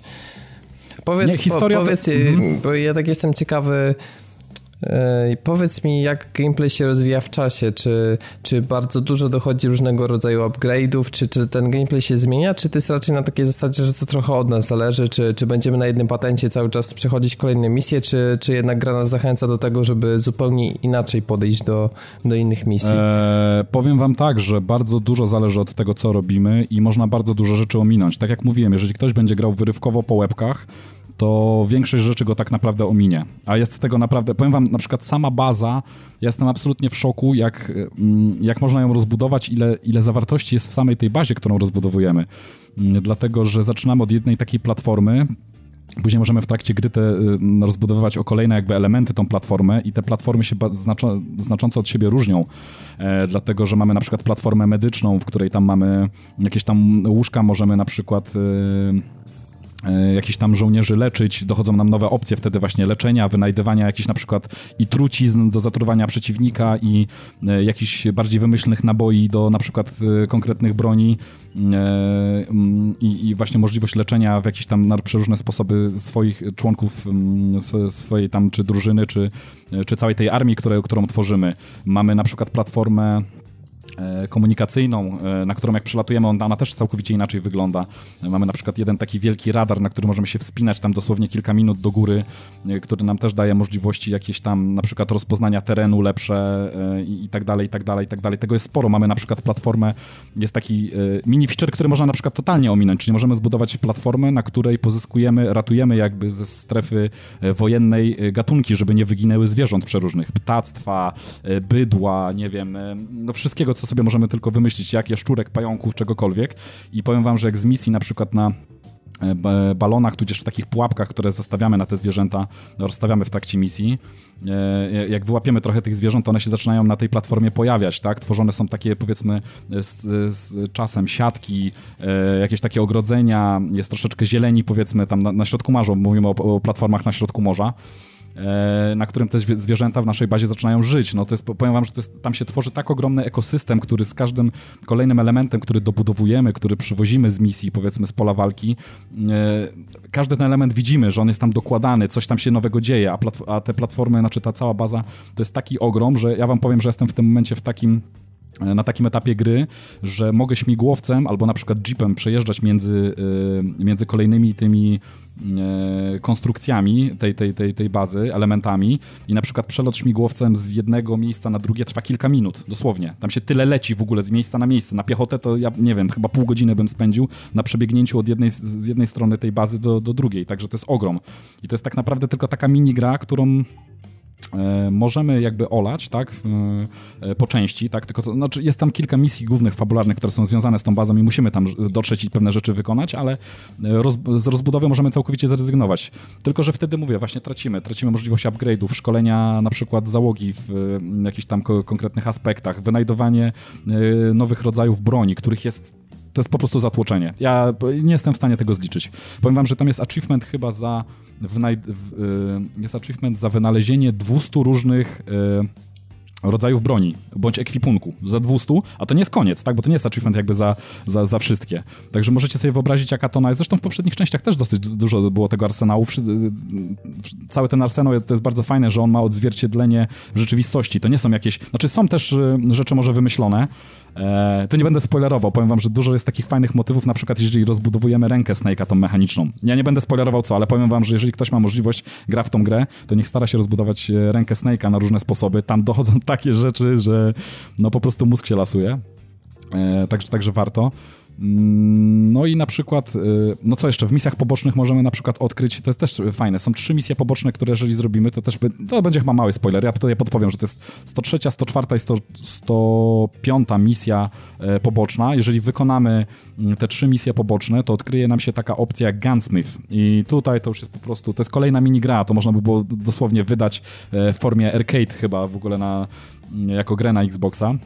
I to mamy, to mamy, tam mamy możliwość kustomizacji broni, e, gdzie nie jesteśmy tak naprawdę jakby zamknięci w jakichś tam większych ramach mamy tak dużą dowolność, że dosłownie pistolet możemy przerobić na, nawet na granatnik, a e, nie wiem, a kuszę na, na, na, jeszcze coś innego. No, pełna dowolność, tak? Mieszanki dwóch broni naraz, e, systemów celowniczych, e, zasięgu tej broni, wszystko, rękojeści, po jakieś nawet kustomizację wyglądu samego, kamuflażu na tej broni i tak dalej, i tak dalej. No możliwości są nieskończone, naprawdę. To trzeba po prostu zobaczyć, to jest ogrom. To dosłownie gra zawarta w grze. E, tak, także, także, także jest naprawdę tego dużo i można się pogubić e, w tym wszystkim. Ja na przykład, dlaczego to też mi przejście tej gry zajmuje tak dużo? Dlatego, że ja staram się zrobić tak naprawdę wszystko i e, każdą misję można zaliczyć, bo tam są oczywiście noty, czyli możemy zaliczyć od tam na jakieś gorsze, najgorszej oceny, czyli bodajże F do S, czyli najlepszej noty, wtedy nam tam rosną statystyki i tak dalej.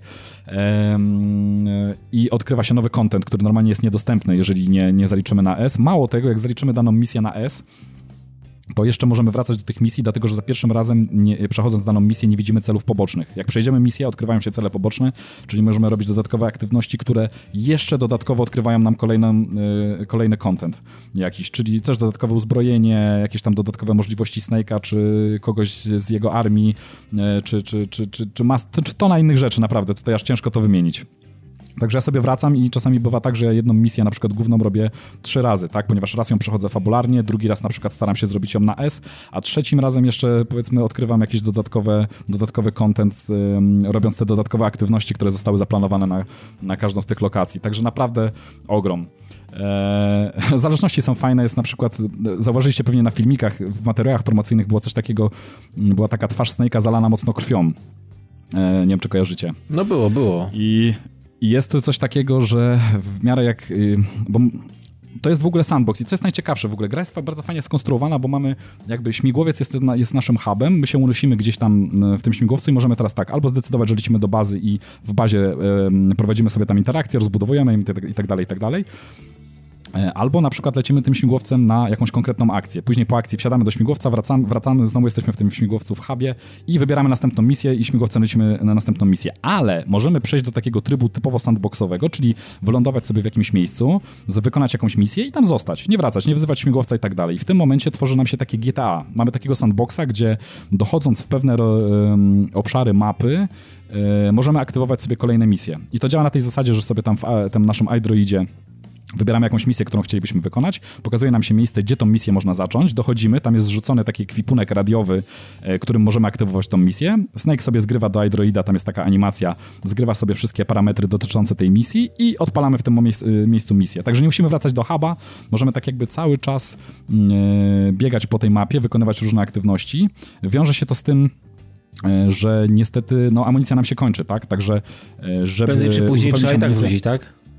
Znaczy nie, właśnie nie. Możemy sobie na przykład zamówić drop, tak? Zamawiamy samolot, samolot przelatuje, zrzuca nam na spadochronie mm, zaopatrzenie i wtedy uzupełniamy wszystkie resursy. To jest bardzo fajne, ale jest na przykład e, ta gra jest do tego stopnia rozbudowana, że e, Snake czuje zmęczenie coraz bardziej, czyli jest bardziej podatny na e, rany, wolniej mu się goją, szybciej obrywa i tak dalej, im dłużej jest na polu walki. Na przykład podczas strzelania do wrogów, no właśnie zalewani jesteśmy coraz większą ilością krwi. I co jest ciekawe na przykład, w pewnym momencie Snake, ponieważ mamy możliwość mycia się, brania prysznica, różnica. E, Snake, jeżeli zostaje długo na polu walki, zaczyna śmierdzieć. I na przykład mamy coś takiego, że chowamy się w krzakach, siedzimy gdzieś w krzakach przyczajeni na jakieś misje, przechodzą strażnicy i nagle oni zaczynają gadkę między sobą.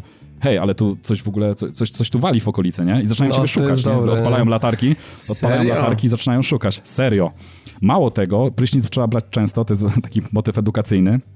E, po pierwsze... Jakieś pewnie malaria. Po, po pierwsze, czy, po pierwsze go czyści, tak? Po pierwsze go czyści i nie śmierdzi i jest trudniejszy do wykrycia. Po drugie, co jest nie napisane wprost, bo ja się też o tym dowiedziałem tak nie wprost, podnoszą się jego statystyki. Czyli, bo jest taki napis, że po wzięciu pryś, pryś, prysznica, że Snake jest wypoczęty e, fizycznie i mentalnie. I okazuje się, że każdy prysznic powoduje, że on podwyższają się jego statystyki. Tam powiedzmy o 5% zwiększa się jego wytrzymałość i tak dalej, i tak dalej. Także naprawdę jest super, nie? To, to gra ma po prostu ma tyle aspektów takich poukrywanych, pochowanych, że, że to jest mała bania. Ale tam się w ogóle zdaje, że jest jeszcze taki motyw, że w momencie, kiedy przez dość długi czas się tego prysznica nie bierze, to mhm. osoby, które z nami żyją na Mother Base też bardzo wyraźnie zaznaczają fakt, że Snake capi. Tak, tak, tak, tak, tak, dokładnie, dokładnie. E, kwestia naszych pom pomagierów jest naprawdę super. Później na przykład dochodzi taka opcja jak w Assassin's Creed, czyli e, dochodzimy, jeżeli bazę rozbudujemy w jakimś tam stopniu, ona staje się w pewnym stopniu niezależna. Mamy takich jakby dowódców zarządzających konkretnymi działami które, które tam funkcjonują i na przykład wysyłamy różnych żołnierzy, którzy podnoszą swoje umiejętności, tak, na misje jakieś takie poboczne. To się dzieje gdzieś w tle, na przykład wybieramy sobie, że e, tu mamy jakąś tam misję, na przykład mamy, ma, ma ktoś coś tam przetransportować, wysyłamy tam dwóch ludzi, powiedzmy, oni wykonują tą misję, podnoszą się wtedy ich statystyki, oni przywożą, zwożą jakieś tam resursy, które też wykorzystujemy później do budowy czegoś, do rozbudowy bazy, czy do wynajdywania nowych broni i tak dalej, i tak dalej. Także e, Powiem wam, że jeżeli byśmy się skupili na takich pobocznych aktywnościach, czyli tak, rozbudowa bazy, wysyłanie właśnie na misję tych, e, tych ludzi i tak dalej, to już w tym momencie wchodząc do gry możemy spędzić na przykład godzinę, półtorej godziny, nie robiąc żadnej misji Snake'iem, kompletnie, nigdzie nie wychodząc, tylko bawiąc się w takie zarządzanie, wiecie, w takie, takie SimCity po mm -hmm, prostu mm -hmm. wojenne. Także to jest, to jest, to jest, to jest naprawdę, no gra to jest ogrom. Powiem wam, że skończyć ją, jeżeli ktoś chciałby tak powiedzmy szybko zrecenzować, dostał tytuł i, i właśnie chciałby ją zrecenzować powiedzmy w 2-3 dni dziabnąć, no nie wiem, czy jest opcja. To trzeba by było chyba bitą dobę non-stop siedzieć, w ogóle jedną dobę całą, drugą dobę całą, trzecią dobę całą i tylko chwytając się tych wątków mm, e, główny, tego wątku głównego, żeby, żeby móc tą grę skończyć. To jest taki ogrom, naprawdę. E, no nie wiem, czy nie muszę chyba mówić tutaj o. E, a, jeszcze jeden ważny aspekt, który ostatnio zauważyłem. Powiem wam to od takiej innej strony tutaj. E, podcast uczy i bawi. Troszeczkę z historii może e, tutaj wam powiem fajnych rzeczy. Dla, dlaczego to zaraz do tego dojdę, tak? E, no jak wiecie, wiemy, po II wojnie światowej tam się sytuacja geopolityczna troszeczkę Polski zmieniła, no i Rosja weszła, e, znaczy weszliśmy pod skrzydła Rosji, tak? I, i, i mm, dlaczego to mówię? Bo ja się wychowałem na południu Polski tak naprawdę, co prawda jestem teraz pełnoprawnym e, tutaj obywatelem. W sumie jesteś glinianinem, jakby nie patrzeć. City, ale... tak, Free City, Free City ale okay. ja się wychowałem na południu Polski, spędziłem swoje dzieciństwo i tam blisko miasta, w którym, z którego pochodzę, pochodzę z brzegu. Już o, tak, Rysław. Pozdrawiamy Rysława. Przepraszam. No, poz, pozdrawiamy Rysława. I, i blisko jest I nie Skarbimierz, pozdrawiamy Sosnowiec. Słuchajcie, tam, tam blisko jest taka miejscowość, dosłownie dwa kilometry od naszego miasta, Skarbimierz i tam jest jedno z największych e, poradzieckich lotnisk tutaj w Polsce. E, w ogóle w tej części Europy. Przepraszam, czy zostawili tam jakieś sukhoje?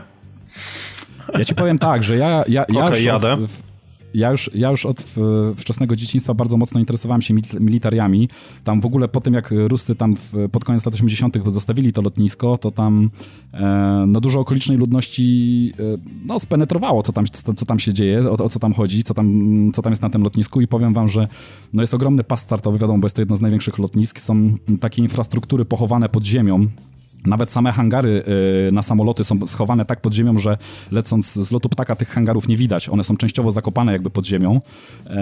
No jest cała infrastruktura, bo tam jest y, stacja kolejowa, gdzie dojeżdżały pociągi z zaopatrzeniem, z benzyną, z paliwem do tych samolotów i tak dalej, i tak dalej. Poza tym y, jakieś pomniejsze bunkry i tam budynki użytku jakiegoś, które są użytkowe, które były potrzebne w takim lotnisku, wszystko elegancko zakamuflowane. I dlaczego ja to, dlaczego ja to mówię? Dlatego, że powiem wam, że znalazłem w niektórych misjach dokładnie takie infrastruktury, jakie, jakie tutaj w, w czasie dzieciństwa właśnie widziałem na, na tym lotnisku. Dosłownie też są hangary, można znaleźć w MGS-ie hangary tak pochowane, dosłownie o takiej samej architekturze, bo to są e, w grze jakby walczymy na tej pierwszej misji w Afganistanie również z ruskimi, tak? Tam w dużej części teren jest opanowany przez ruskich. E, I te infrastruktury są przełożone dosłownie, powiem wam, jeden do jednego. Nawet ułożenia hangarów, to jak one są wkopane w ziemię, e, wejścia do nich, e, budynki jakieś poboczne, które też służą tam różnym innym celom. To wszystko tam jest. Patrole, jak oni tam przeprowadzają. Jesteś pewien, wam, że, że nikt no? w bluzach Kojima Production nie chodził czasami po, po twoim rodzinnym mieście? Bo tak... Nie wiem, nie wiem, ale nie wiem, nie wiem, ale się, powiem wam, ile że... trzeba byłoby... Wiesz co, bo ja... ja... Ja wam powiem tak, nawet oznaczenia, zwróciłem na to uwagę, nawet oznaczenia, które są na budynkach, takie rosyjskie, wiecie, ty, typowe oznaczenia budynków, jakieś e, konkretnie przeznaczenia, jakiś tam e, na przykład magazyn paliw i tak dalej, to wszystko tu jest w grze. To jest oddane jeden do jednego. To jest dokładnie to, co ja widziałem w dzieciństwie na y, autentycznych radzieckich obiektach, które były u nas, u nas, oprócz zresztą tego lotniska jeszcze były dwie jednostki wojskowe, które były na terenie brzegu, y, koszary były wojskowe, gdzie stacjonowali normalnie Ruscy. Także to, to wszystko jest oddane jeden do jednego. To, te wszystkie wszystkie rzeczy po prostu w tej grze są. To jest po prostu niesamowite, z jaką pieczołowitością po prostu to oddano. Także absolutnie szacun. I tego może na początku gry nie widać, ale później z czasem... właśnie dochodzimy do takich nowych miejscówek, y, robimy takie nowe misje, gdzie są właśnie e, typowe takie obiekty wojskowe, dochodzą jakieś tam fabryki poukrywane, elektrownie, e, inne tego typu rzeczy. Powiem wam, świat jest tak przebogaty, no nie jest to może tutaj... Poziom GTA, tak? Poziom, poziom GTA, no bo bez przesady GTA jest jednak bardziej róż, różnorodne, ale jeśli chodzi o taki świat, w którym się mogą poruszać fani wszelkich militariów, bo mówię, jest to odzorowane jeden do jednego. Bronie, obiekty, oznaczenia, umundurowanie, Oczywiście trochę fikcji też jest, bo tutaj Kojima lubi e, przemycić troszeczkę fikcyjnych rzeczy, jakichś tam e, technologii, no same Metal Geary, no hello, no. No tak, jest, to, jest, jest jakby... E, e, jest tu troszeczkę fikcji przemyconej, ale jednak tej prawdy jest, jest bardzo dużo i tutaj każdy fan militariów w ogóle e, tego, jakie elementy można sobie na przykład wynaleźć e, do, do danego rodzaju broni, które autentycznie są dostępne rzeczywiście w rzeczywistości i sposoby modyfikacji, no to po prostu powodują takiego banana na, na, na, na twarzy, że, że, że w ogóle masakra masakra. E, ostatnia rzecz, do której chciałbym się tylko odnieść, bo tak już z Robertem żeśmy rozmawiali tutaj przed programem, ja bym chciał zrobić takie podsumowanie MGS-a pod kątem fabularnym, kiedy już go skończę, bo na to jest jeszcze troszeczkę za wcześnie, ale muszę wam powiedzieć, że mm, no fabularnie jest bardzo oszczędnie, jeśli chodzi o ten główny wątek fabularny. No właśnie, czyli to jest zupełne odejście od tego, do czego nas przyzwyczaiła seria, czy ogólnie, czy na przykład mhm. czwarta odsłona i wtedy powiedziałeś, że jeszcze musisz ograć więcej, ale nie jesteś przekonany, czy bo to, wiesz, mhm. bardzo dużo ludzi mówi, że to jest świetna gra, ale to nie jest taki super Metal Gear. I czy, czy masz takie wrażenie, że, że nie, odejście nie, nie. Znaczy, jest ja wam... jednak spore od, od korzeni jest, serii? Jest odejście spore, ale powiem wam, znaczy inaczej. Y, to nie jest tak, y, bo ludziom się prawdopodobnie nie podoba to, że Kojima przyzwyczaił nas na przykład do półgodzinnych wstawek, tak, gdzie oglądamy, y, wiecie, z wypiekami na twarzy i tam się dzieją jakieś niesamowite rzeczy. E, I, I, tego tutaj nie ma. Tutaj mamy, znaczy są też, są też zajawki, ale powiedzmy to jest, jakby wam opisać skalę. No, robimy pięć misji, mamy powiedzmy pięciominutową stawkę. Ale to robimy widzę, że i tak, pięć... i tak źle, i tak niedobrze, bo tam w MGS-ie czwórce no. to było jakieś, nie wiem, 35 godzin przerywników filmowych, których nie dało się zapauzować, mm. więc no, tej popadł tak, trochę tak, ze skrajności w skrajność w takim razie. Tak, troszeczkę tak, ale y, nie jest źle. Powiem wam tak, że te, te wstawki, które się już pojawiają, mimo że one są bardzo rzadkie, są bardzo satysfakcjonujące i powodują opat szczęki. Naprawdę Kojima po raz kolejny pokazuje, że jeśli chodzi o reżyserię, bo on w większości reżyseruje te wszystkie wstawki. Wiecie, ujęcia kamery, te takie typowo Kojimowskie, mm, ten taki, wiecie, Hollywood klasy B, ale taki, taki naprawdę najwyższych lotów, e, to, to, to, to, wszystko naprawdę tu jest. E, takie e, master takie ujęcia master, wiecie, że kamera przez 5 minut tak naprawdę nie jest cięta, tylko jest e, pokazywana ciągle jakaś akcja, gdzieś tam zajeżdża od twarzy jakichś bohaterów, od y, jakichś tam ruchu ich gałek ocznych, po, po jakieś tam, mm, e, wiecie, szerokie ujęcia jakiegoś wielkiego terenu, na którym, nie wiem, biegnie ogromny mech, e, który nas goni i tak dalej, i tak dalej. Także jest naprawdę masę fajnych rzeczy. Ta gra ma takie momenty, że powodują opad szczęki, tak? Aczkolwiek jest to wszystko mm, takie rozproszone teraz. Nie jest to takie skondensowane, takie, wiecie, jak, to, jak to było we wcześniejszych częściach i mało tego, większość fabuły jednak poznajemy poprzez kasety, także więcej słuchamy. To jest tak, że wychodzimy gdzieś na misję, um, robimy sobie tam jakieś tam wykonamy jakąś misję, odpalamy sobie kasetę i, e, i, i słuchamy jakby po prostu na słuchawkach e, to, tego, tego, co tam mają do powiedzenia bohaterowi gdzieś tam nagrani, powiedzmy. Tak, kasety, są różnego rodzaju, bo to są opowieści na temat e, terenu, e, po, jak, po którym się poruszamy, są jakieś opowieści na temat ludzi, którzy żyją powiedzmy na danych terenach historyczne jakieś tam powiedzmy wstawki e, i, i tak dalej, rozmowy, znaczy jakieś przesłuchania na przykład e, konkretnych osób gdzieś tam przeprowadzone. No dużo, dużo, dużo ciekawego kontentu, tylko że wszystko musimy odsłuchać na kasetach. A jeszcze jedna fajna rzecz, którą też dopiero co odkryłem, co jest niesamowite, bo no, na licencję wydali, podejrzewam, naprawdę masę kasy. Są świetne, w ogóle jest soundtrack, jest genialny w ogóle. Jeśli chodzi o lata 70., 80., to mamy wszystkie hiciory, po prostu jakie sobie tylko możemy wy, wymarzyć. I doszła taka opcja, rozbudowałem ostatnio w helikopterze, wbudowałem mu głośnik, tak zastanawiam się, do czego mu ten głośnik, tak? Czy tam jak, jakąś propagandę można siać, czy, czy, czy co na terenach wroga. Okazuje się, że na przykład możemy, kiedy zdobędziemy jakieś kasety, no, no, na przykład, nie wiem, e, aha, e, na przykład Take On Me, e, możemy sobie zarzucić, kiedy zrobimy, a, że, grubo, kiedy, zrobimy sobie, kiedy zrobimy sobie upgrade e, głośnika w śmigłowcu, możemy na przykład zapodać, że zawsze, kiedy będzie po nas przelatywał, to, to, to będzie leciała muzyka, którą sobie wybierzemy. Właśnie, a dużo jest tych kawałków, bo to było pokazywane i masę, no, Maniter chociażby też jak leciał, jak z psem się jechało, tak. to, to, to, to, też była miazga, czyli jest tak. mnóstwo tych kawałków, tak? Jest można tak... naprawdę sobie, i można je sobie wygodnie w miarę zapodać jakoś w playlistę, czy trzeba za każdym razem razem pojedynczo kawałek Można w playlistę, można w playlistę, także jest, jest no, możliwość. To tak, Czyli odtwarzasz muzyki w MGS-ie 5 jest lepszy niż ten, który jest w PS4. Dziękuję. tak, tak, tak, tak. Mało tego mówię.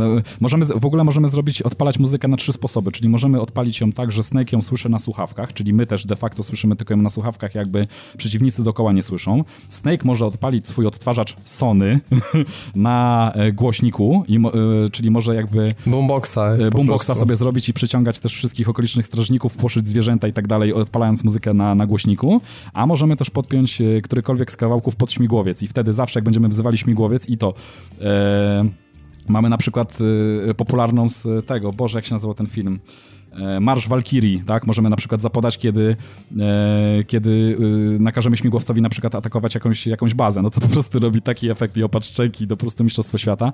Albo możemy po prostu zawsze, kiedy wzywamy śmigłowiec z zaopatrzeniem, albo po to, żeby po nas przybył, żeby odpalił jakiś utwór i zawsze już w tle, powiedzmy, na horyzoncie słyszymy cichutko, coraz głośniej, coraz głośniej, jak leci jakiś kultowy kawałek z lat 80., kiedy przelatuje po nas śmigłowiec. No to jest po prostu niesamowite. No robi taki klimat, że no 10 na 10, nie? Od razu. System towarzyszy mi się też podoba w MGS-ie. Tak, jest świetne, jest genialne. Myślę, że, że to jest dobry patent i mm. przede wszystkim to jest to, że bardzo wpływa chyba na przebieg misji, prawda? Tak, Szczególnie tak, w tak. sytuacji, w której robi się, wiesz, mm. podbramkowa sytuacja, to, to czasami może być twoje być albo nie być, w zależności od tego, kto tam z tobą poleciał na Tak, misję. jesteśmy, znaczy bardzo fajnie, bo ci um, pomocnicy nasi, nasi, nasi przyjaciele różnią się bardzo, e, czyli tam, no, koń głównie służy do tego, żeby, żebyśmy mogli się nim szybciej poruszać po ciężkim terenie, Mało tego tam no może... to w życiu bym na to nie wpadł, powiem no, ci, że do tego koń e, służy.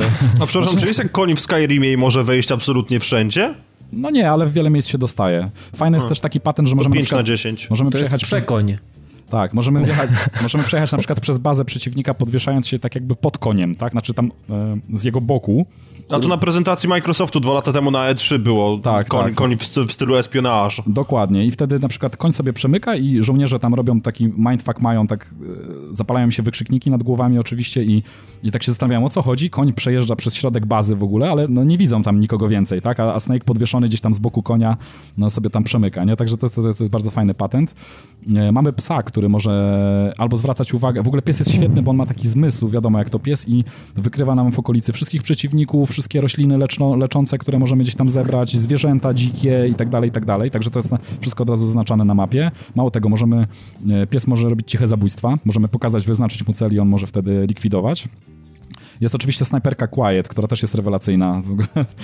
Ja nie będę spoilerował, ale to... To jest ta, co, ta, co nienormalnie oddycha, tak? Yy, tak, ona wchłania w ogóle z otoczenia różne rzeczy. No, ja nie będę tu spoilerował, to każdy najlepiej, żeby sobie odkrył, ale to jest po prostu taki mindfuck, że nie mam pytań. Yy, I ona Do może tego też jest na taka przykład... naga cały czas. Tak, tak, tak. I ona może, ona pije wodę w ogóle całym ciałem, nie? To taka ciekawostka. Mam mistrzostwo yy, świata. I ona może na przykład robić rekonesans. Możemy ją na przykład, będąc gdzieś na mapie, możemy otworzyć sobie mapę, wyznaczyć miejsce na przykład w wiosce, do której, która jest przed nami, tak? Zaznaczamy punkt i każemy jej zrobić rekonesans, co tam się dzieje. Ona się wbija, w ogóle zasadza się tam w jakimś najlepszym miejscu, żeby mieć ogląd całej, całej bazy, zaznacza nam wszystkich przeciwników, materiały, które są dostępne na miejscu, które można zdobyć, które można przewieźć do bazy i tak dalej, robi nam taki rekonesans.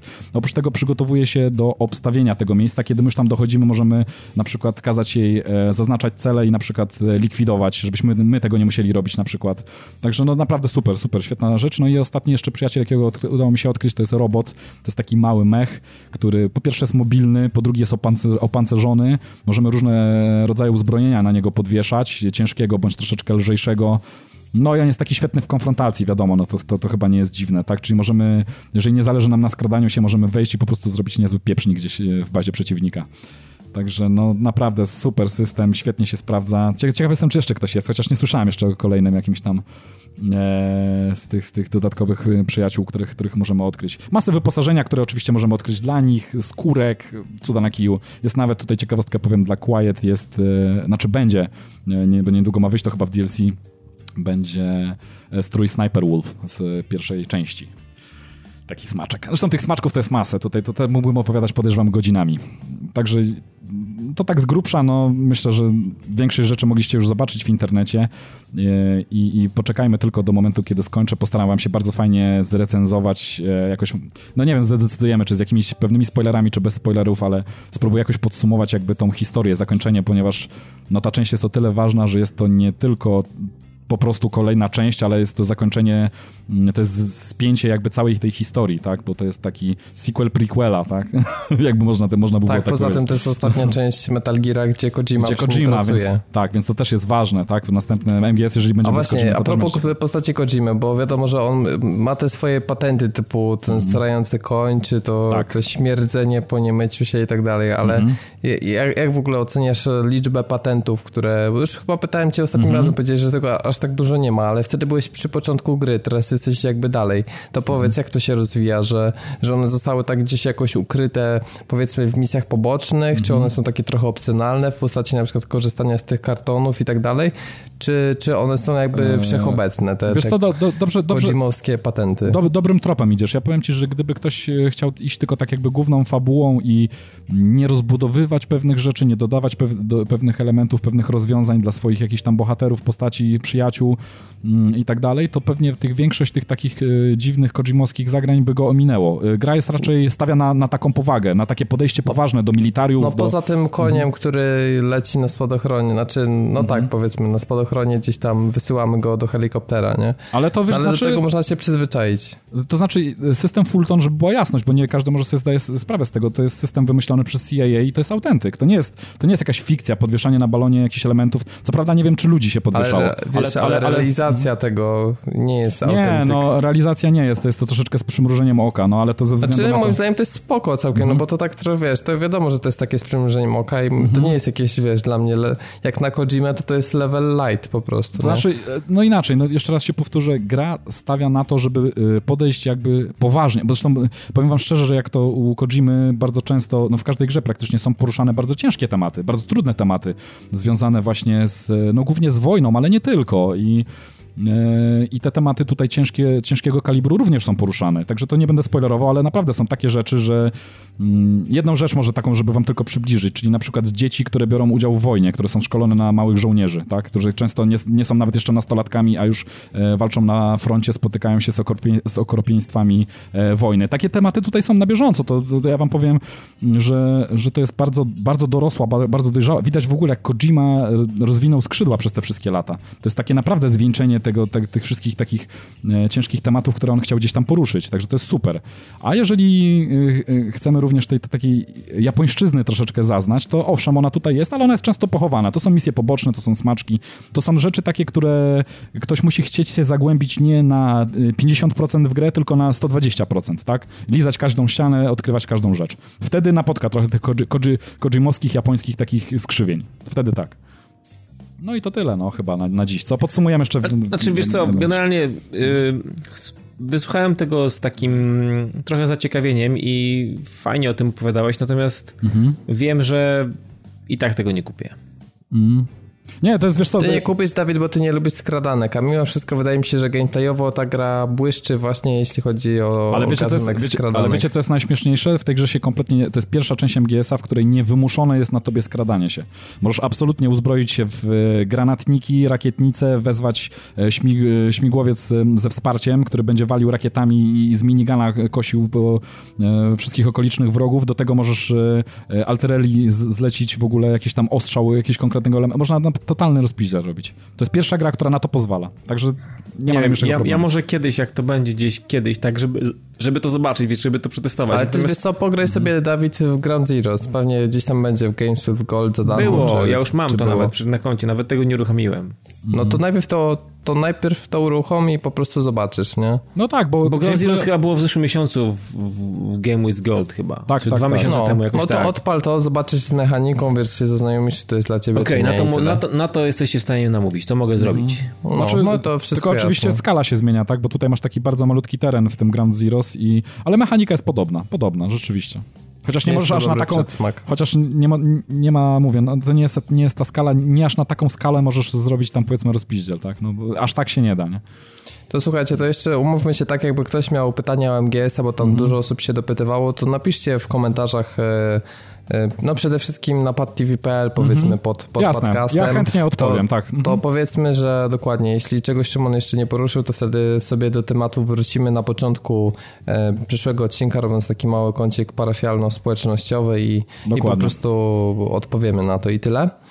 E, a na zakończenie naszego podcastu jeszcze dzisiaj taki pakiecik gier niezależnych od Dawida, który no, jest naprawdę osobą, która ma niesamowicie oryginalny gust do grania i tak jak wszyscy się zagrywają w hity tak. i cisną po prostu w nie wiem, Wiedźmina, MGS-a czy Batmana, to on po prostu wyłącza te wszystkie AAA i zapala takie gry jak na przykład Guns, Gore and Cannoli, Penarium, Polychromatic i tak dalej, i tak dalej, więc właśnie o tego typu produkcjach nam teraz na szybko opowie i może zainteresuje osoby, które no, chciałyby jakiś określony rodzaj gry spróbować. E, tak, no taka mała paczka indyków, trochę zwlekałem, bo te niektóre gry, akurat te gry, które mam dzisiaj są dość świeżymi produkcjami, które udało mi się ograć na przestrzeni ostatnich, nie wiem, dwóch tygodni maksymalnie. E, I może zaczniemy od tego Guns, Gore and Cannoli, bo to jest chyba w sumie najciekawsza, mm, najciekawsza rzecz z tej całej paczki. Bardzo fajny temat takiej włoskiej mafii, połączony z fajną stylistyką, z fajną fabułą nawet e, i zombiakami. Mm, generalnie idziemy przez planszę, rozpieprzamy te zombiaki, czasami ludzi, w zależności od lokalizacji, zbieramy różnego rodzaju givery i oczywiście regenerujemy życie e, tym całym włoskim kanoli, to jest taki rodzaj Ale tak, ja muszę powiedzieć, że gra naprawdę wygląda zajebiście. Gra wygląda fantastycznie, gra jest stronę, zajebista, ma fajną muzykę. Ja jest, ona wygląda jak takie kreskówki charakterystyczne. Tak, tak, no, tak. tak, tak takie wiecie... Stylistyka ja, jest zajebista. Ma, ja mające tylko, parę lat na karku. Ja mam tylko pytanie, mafia i zombiaki? To jest jakoś y, tam sensownie połączone? Tak, to, to jest właśnie... Takie... Ja się nie chcę tego mówić, bo to jest fabularnie Aha. jest y, bardzo fajnie uszyte i i to jest to nie jest takie na odpieprz się.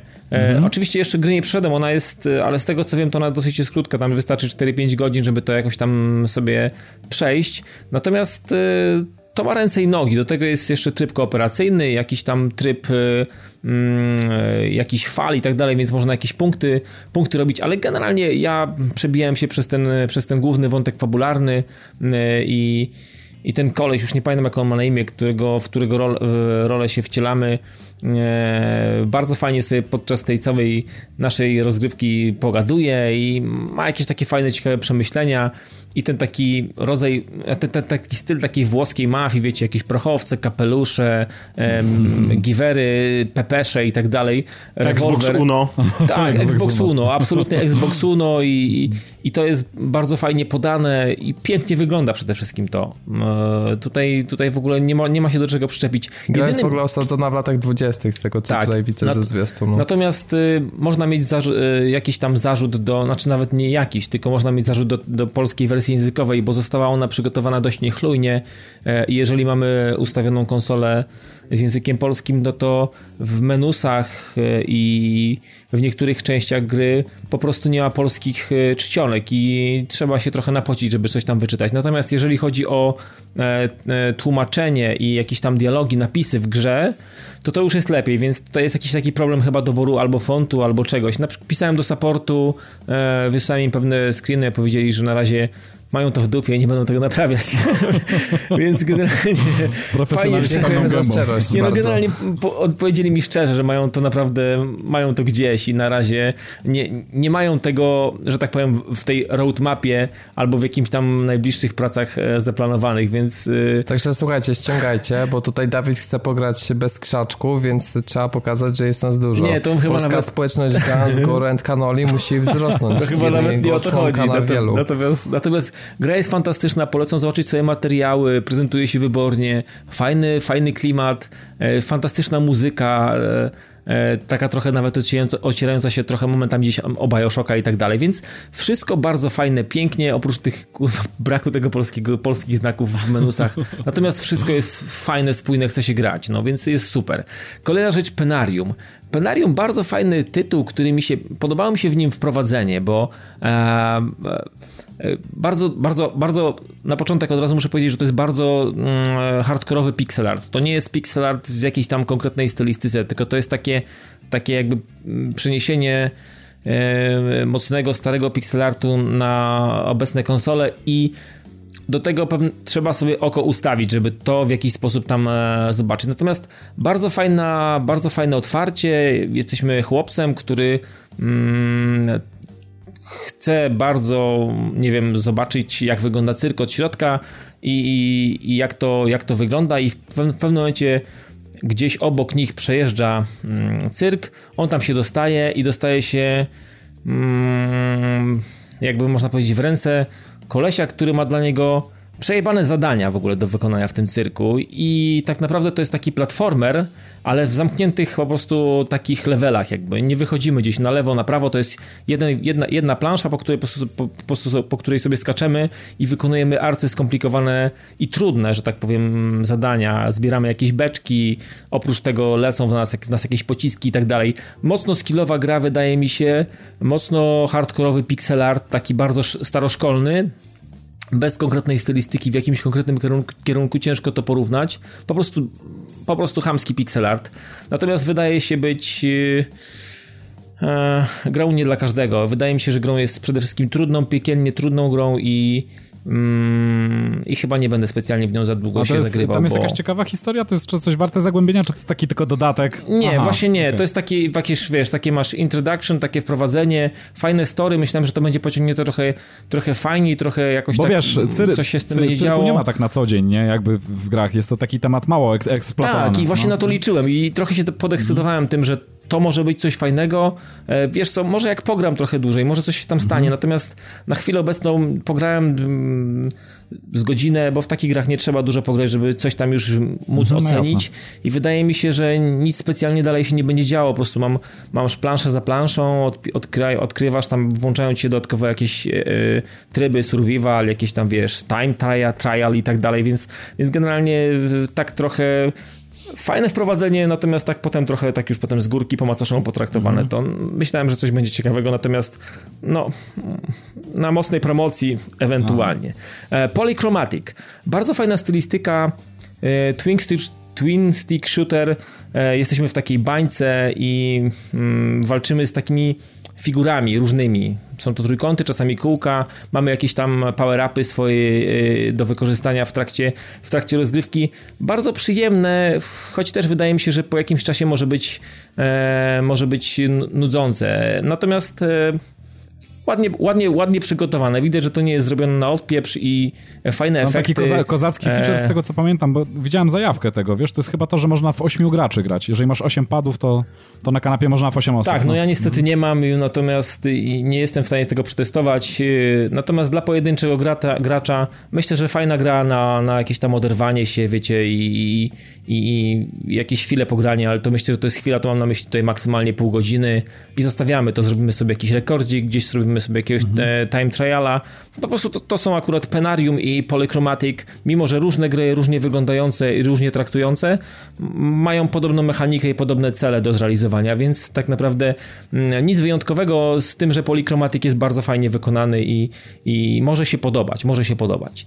E, kolejna rzecz, tak na szybko, Love in Dangerous Space Times. Bardzo fajny, bardzo fajny tytuł, który przypomina mi takiego FTL-a troszeczkę, bo mamy, mm, zresztą też dodatkowo bardzo fajna fabuła, e, jest jakaś, trochę wydaje mi się, że wiecie co, tutaj trochę tą, z tą tęczą pojechali, bo to jest takie trochę podszyte e, właśnie tym tym całym ruchem, że jest jakaś ogólnie planeta, na której jest wszechobecna miłość i nagle przylatują jacyś zli kolesie, rozpieprzają to na pół i nagle stajemy przed zadaniem e, pozbierania pewnych tam części serca, tego serca miłości, ogólnie miłości do wszystkich, do ludzi, bez znaczenia na orientację i tak dalej. Tak sobie to trochę, wiecie, tłumaczę. Mm, I mamy to pozbierać po e, mm, wszechświecie, latając takim zajebistym statkiem,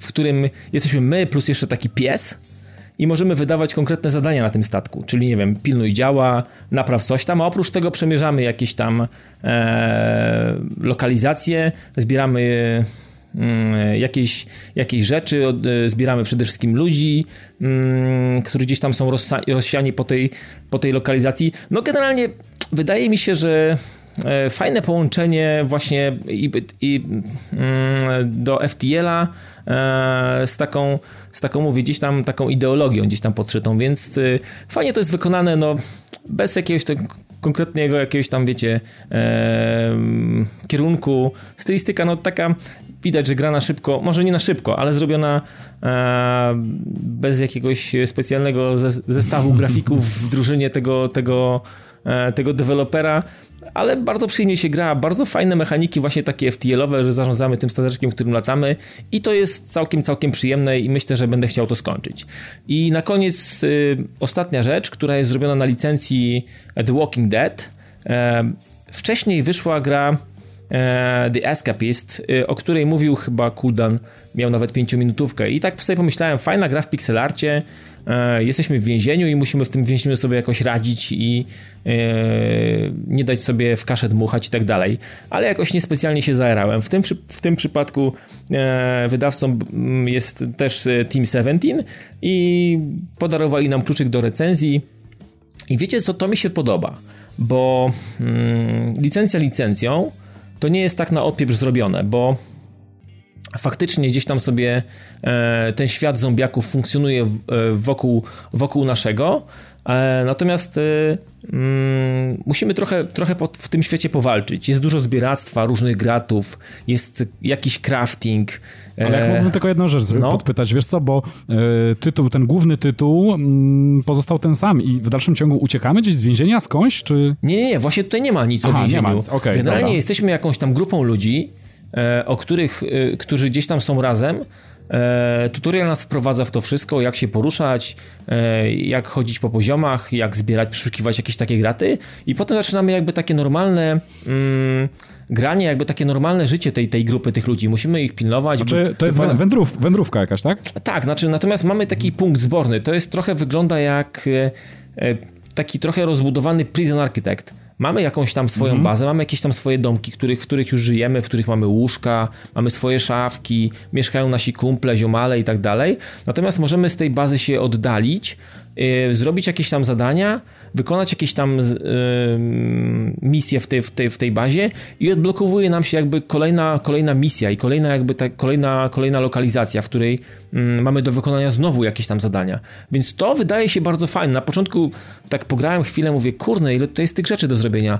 Tu jakiś crafting, tu jakiś mam plecak, tu muszę gdzieś łazić, tu muszę kogoś nakarmić, przynieść jakieś żarcie w ogóle, żeby nie, po, nie poumierali. Trochę takiej, wiecie, kombinowanej gry, z różnymi mechanikami, z różnymi takimi motywami, ale wydaje się bardzo, bardzo sensowne. Też taki fajny pixel art, ale może już nie tak bardzo hardkorowy jak w Penarium, tylko już taki bardziej milszy dla oka, dla ludzi, którzy nie znają pixel artu z lat 80., może początku lat 90. Mhm. Tutaj mogą już to, już to oko nie będzie tak cierpiało. Natomiast e, sama licencja jest fajna i te zombiaki, właśnie strzelanie, trafiamy w końcu na to, że mamy w końcu pistolet i wiecie, no wygląda, wygląda, że ten Escape The Walking Dead będzie, będzie czymś ciekawym. Więc e, z tej no, szczególnie, że e, pierwszy ich projekt był bardzo udany. Tak, bardzo tak. Escapist, tam w ogóle był jeszcze dodatek do Escapista, też jakiś dodatkowy, mhm. więc widać, że e, tutaj to wszystko idzie, idzie za ciosem. No i Team 17 to nie są ludzie, którzy robią gry od wczoraj, tylko robią lat, gry od, od kilku dekad, więc to też jest... No, bohaterowie naszego dzieciństwa. Tak, to są ludzie odpowiedzialni za Za, za, za chociażby tą trylogię Alien Bread, więc to, no mhm. generalnie kolesie wiedzą co robią i wydaje się, że The Escapist jest, jest fajną grą i tą grę mogę polecić. Znaczy z tej całej paki polecam The Escapist na pewno i Guns, Gore and Cannoli. To są gry, które zasługują na uwagę i polecam fanom gier niezależnych, żeby się zainteresowali tymi tytułami. Pozostałe rzeczy dla ciekawostki zobaczyć Penarium, Polychromatic i Lovers and, in, and a Dangerous Space Times. To są, e, to są rzeczy, żeby gdzieś tam sobie zobaczyć, a nóż widelec łyżka wam to siądzie. I tyle chyba ode mnie, jeżeli chodzi o paczkę indyków. I tyle ogólnie, jeśli chodzi o część główną naszego podcastu. Na koniec standardowo premiery zbliżającego się tygodnia, czy już teraz dla Was, gdy słuchacie obecnego. 6 e, października startuje Elite Dangerous, wychodzi już z fazy tam 0, ileś tam i będzie wreszcie dostępne w pełnoprawnej wersji 1.0. E, nie wiem, czy, czy, wy jako, czy wy testujecie grę, już zapłaciliście za nią w tym Early Accessie, to pewnie dostaniecie update, jeśli tak. Ja nie zapłaciłem w Early Accessie, tylko mam jeszcze tam ileś tam czasu do rozegrania, tak, w ramach tego dostępu, ale jakoś inne tytuły troszeczkę mi przysłaniają na MGS. Ja stwierdziłem, że to nie jest gra dla mnie, tam trzeba za długo lecieć w, jedno, w, jedno, w jedną stronę i ja nie chcę tak latać. Znaczy to, to jest generalnie chyba mocna symulacja, bo tam tak, naprawdę, jest, żeby obs obsłużyć ten statek, to, o Jezus to jest mocna symulacja kosmosu. Ja liczyłem na to, że to będzie... E Właśnie, znaczy, Bardziej po, No Man's Sky po prostu liczyłeś. Nie, ja liczyłem, że, bo Elite sam, sam z siebie już tą grę w jakiś sposób klasyfikuje, bo ci, co pamiętają Elita z ZX Spectrum, czy z Commodore, e, czy, czy ogólnie z, z tych starych, starych Elitów, no to wiadomo, że to będzie pierdyliard godzin trzeba do przelatania. No właśnie, wiesz co, Dawid, mi ja myślałem, że to, jest... będzie bardziej y, Star Lancer, Freelancer, że ja myślałem, że to będzie bardziej coś takiego, natomiast okazuje się, że, e, że to nie jest ten kierunek i że kurczę, Dawid, jednak nie będę ja myślę... chyba czasu na tą grę. Właśnie, Dawid, ja myślę, że to można podsumować tę grę w taki sposób, że to jest tego typu gra, że będziesz, jak y, będziesz w nią grał, to będziesz grał tylko w nią. Tak no naprawdę. tak, to takie, no tak, tak. Myślę, że to, to jest coś, coś tego typu, że albo Elite, albo, albo nic więcej, no. Hmm. No tak. Podobnie może być z Rock Bandem 4, bo też jest masa ludzi, którzy są tak wkręceni w tego typu gry, że praktycznie w nic innego by nie chcieli grać. Wiesz co, ja, ja, z rock, ja z Rock Bandem, kurczę, zastanawiam się, bo ja, ja chcę kupić jakieś wiosło e, growe na, ten, na, na tą generację i zastanawiam się właśnie nad, nad Rock Bandem 4 i, i Rock Band 4 ma, to, ma tą fajną rzecz, która została niedawno zapowiedziana i opisana, że wszystkie rzeczy, które były znane z Rock Bandów e, wcześniejszych, czyli całą tą całą tą bazę utworów będzie można spokojnie ogrywać na Rock Band 4. I teraz sobie myślę tak, no to jest bardzo fajna rzecz. Patrzę sobie na jej gitarę, na gitarę, która będzie w Rock Bandzie i ta gitara nadal wygląda jak wyglądała. Mówię, o dobra. Patrzę sobie teraz na gitarę, kurczę, która jest w Guitar Hero, e, tym live, który też będzie miał premierę niebawem, bo też pod koniec chyba października. I zastanawiam się, kurczę, jestem w takim trochę rozkroku, bo baza utworów w Rock Band 4 jest przeolbrzymia, jest przeogromna. Tam naprawdę można. Tam jaki utwór byśmy chcieli nie zagrać, w Rock Band 4 on na 100% będzie. Natomiast e, Guitar Hero ma ten problem, że tam ta bieda jest zawsze z tymi utworami, że albo mamy DLC-ki, tak. które musimy kupować za gruby hajs, albo wychodzą jakieś tam edycje typu Metallica, czyli Aerosmith, czy jeszcze jakieś tam inne i tych kawałków jest naprawdę jak na lekarstwo. One są zajebiste, to są te naprawdę wyselekcjonowane najlepsze kawałki, ale jest ich zdecydowanie za mało. Ja ci e... powiem, że Dawid, ja mam trochę ból zadu jeszcze trochę z innego powodu, dlatego że mm, kilka dni temu wyszła taka informacja, e, że jest taka przejściówka, która pozwala na Xboxie, chyba na PlayStation też, e, używać tych starych instrumentów i powiem ci, że Rock Banda wziąłbym na premiera, gdybym miał w dalszym ciągu instrumenty, ale ja się ich po prostu pozbyłem. No właśnie. Jest, no trzeba było zakupić od nowa, no. A znaczy, ja, ja kupuję wszystko w cyfrowej. Całe, te, całe szczęście te starter paki w przypadku Rock Banda chyba nawet nie są specjalnie drogie, bo można to wyrwać za niecałe 400 chyba z grą gitarę. Tak samo jest w przypadku, nawet można chyba kupić Rock Banda z, yy, yy, nie wcześniej nie pamiętam, nie chcę pomylić, albo, ale któryś, któraś z tych gier ma takiego bandla na, chyba na Move widziałem, za 400 z dwiema gitarami, więc można od razu sobie kupić naprawdę fajny zestaw do na, napieprzania. No, ja ci powiem, że to jest absolutne minimum. No, no, no, tak, tak, tak, więc któraś z tych gier posiada. Nie wiem, którą oglądałem, którąś oglądałem w tym tygodniu i mi tak mi wpadło. Chyba Guitar Hero ma takiego bandla właśnie dwugitarowego i cena jest poniżej 500, więc yy, to nie jest dużo. Mhm. Natomiast kurczę, pomyślę jeszcze. Chcę kupić któryś, którąś kupić, ale nie wiem jeszcze którą. I tyle chyba, Dobra, jeżeli chodzi o gitarowe zobaczymy. rzeczy. No ja na pewno nikt z nas nie kupi Transformers Devastation, bo gry o Transformersach e, nikogo. Serio? Dokładnie. Natomiast 7 października wychodzi kolekcja Nathana Drake'a, tak jak powiedziałem, no to już, to już kwestia osobista dla mnie, ta cena jest zabójcza i tutaj liczę na to, że szybko stanieje po prostu. Albo może, albo, na... albo może w PS Plusie wpadnie po prostu promocja, tam obniżka za jakiś czas, no i tyle. No. no, myślę, że teraz bym się nie spodziewał. Myślę, że będą chcieli się nachapać, bo paradoksalnie to może być najlepszy tytuł Sony teraz w okresie świątecznym, w roku, bo, no, dokładnie. Bo, bo już, już tak, no tak, nie, tak. nie, bardzo nic specjalnego nie mają. Ja się trochę dziwię, że ten Until Dawn, tak, tak oni się bali tego tytułu, a jednak recenzenci naprawdę Został przyjęty dobrze, tak, tak. No, tak, ciepło, ciepło tak. przyjęty. Średnia widziałem na, na tych Metacriticu to jest ponad 80, więc naprawdę zaskakująco dobrze. Więc no, no szkoda, szkoda, bo może jakby trochę odważniej postawili na ten tytuł, to, to, to może by im się opłaciło, a tak... Wiesz co, de deweloperzy, deweloperzy generalnie w ogóle troszeczkę zamulili, bo powiem ci, masę tytułów jest przenoszonych, a e, zobacz Robert, e, tak wbiję tutaj taką malutką szpileczkę na koniec. Na bezrybiu i rak ryba, co by teraz nie wypuścić na PS4, to zaraz będzie hicior, no bo i tak nic nie ma, no. Znaczy wiesz, no gier multiplatformowych jest tyle, że to i tak chyba niespecjalnie Nie, mi się wydaje, że, że, że Until Dawn się po prostu broni samo z siebie i to jest ku zaskoczeniu Sony. Podobnie jak PS4 się sprzedaje ku ich zaskoczeniu, to ta gra tak. Tak. Nie, no bo naprawdę, bo nie było jakiejś takiej no... wielkiej kampanii reklamowej i tak dalej. Do polskiej oni wersji językowej... Że oni nie wierzyli w ten tytuł. No właśnie, do polskiej prostu... wersji językowej zagoniono po prostu ludzi, którzy pierwszy raz chyba widzieli na oczy mikrofon i to słychać. Więc no, kolejny niespodziewany hit od, od, ze strony Sony i nikt nie wie dlaczego tak na dobrą sprawę. Ja, ja prawdę powiedziawszy chciałbym w to zagrać, ale to, to poczekam aż stanieje, bo oglądałem sobie gameplay, w sumie chyba jakieś tam 3 godziny już obejrzałem tej gry i wydaje się całkiem fajne, ale to w momencie, kiedy po prostu siedzisz ze znajomymi i dla beki robisz różne dziwne rzeczy. Ale to jest dobra gra na YouTube'a, no, bez kitu. No tak. Znaczy ja Beyond przyszedłem na YouTubie, ale tej gry już nie zamierzam. Tak myślę, że jest na tyle dobra, że warto ją ograć. E, jest dobra równie jak strona patv.pl, na którą musicie koniecznie wejść. E, I tutaj, Robert, tutaj jedziesz po bandzie. Jedziesz po prostu tak po bandzie. Nie mów, mów o gościu niedzielnym, I, proszę. Tak, jedziemy po bandzie jak Piotrek w gościu niedzielnym numer 4. Jest naprawdę bardzo ciekawe do oglądania. Jesteśmy standardowo na Facebooku, jest tam nasza grupa. Przypominam o społeczności na PS4 o śledzeniu nas na Twitterze, słuchaniu w Red Rocket Network oraz w Radiu Gierem.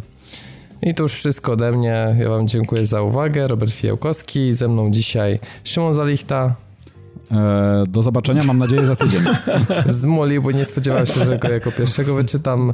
To teraz no. E, maszyna losująca wybiera Piotrek Modzelewski. Dzięki wielkie za uwagę, hej. I Dawid Maron. Dzięki i do usłyszenia za tydzień.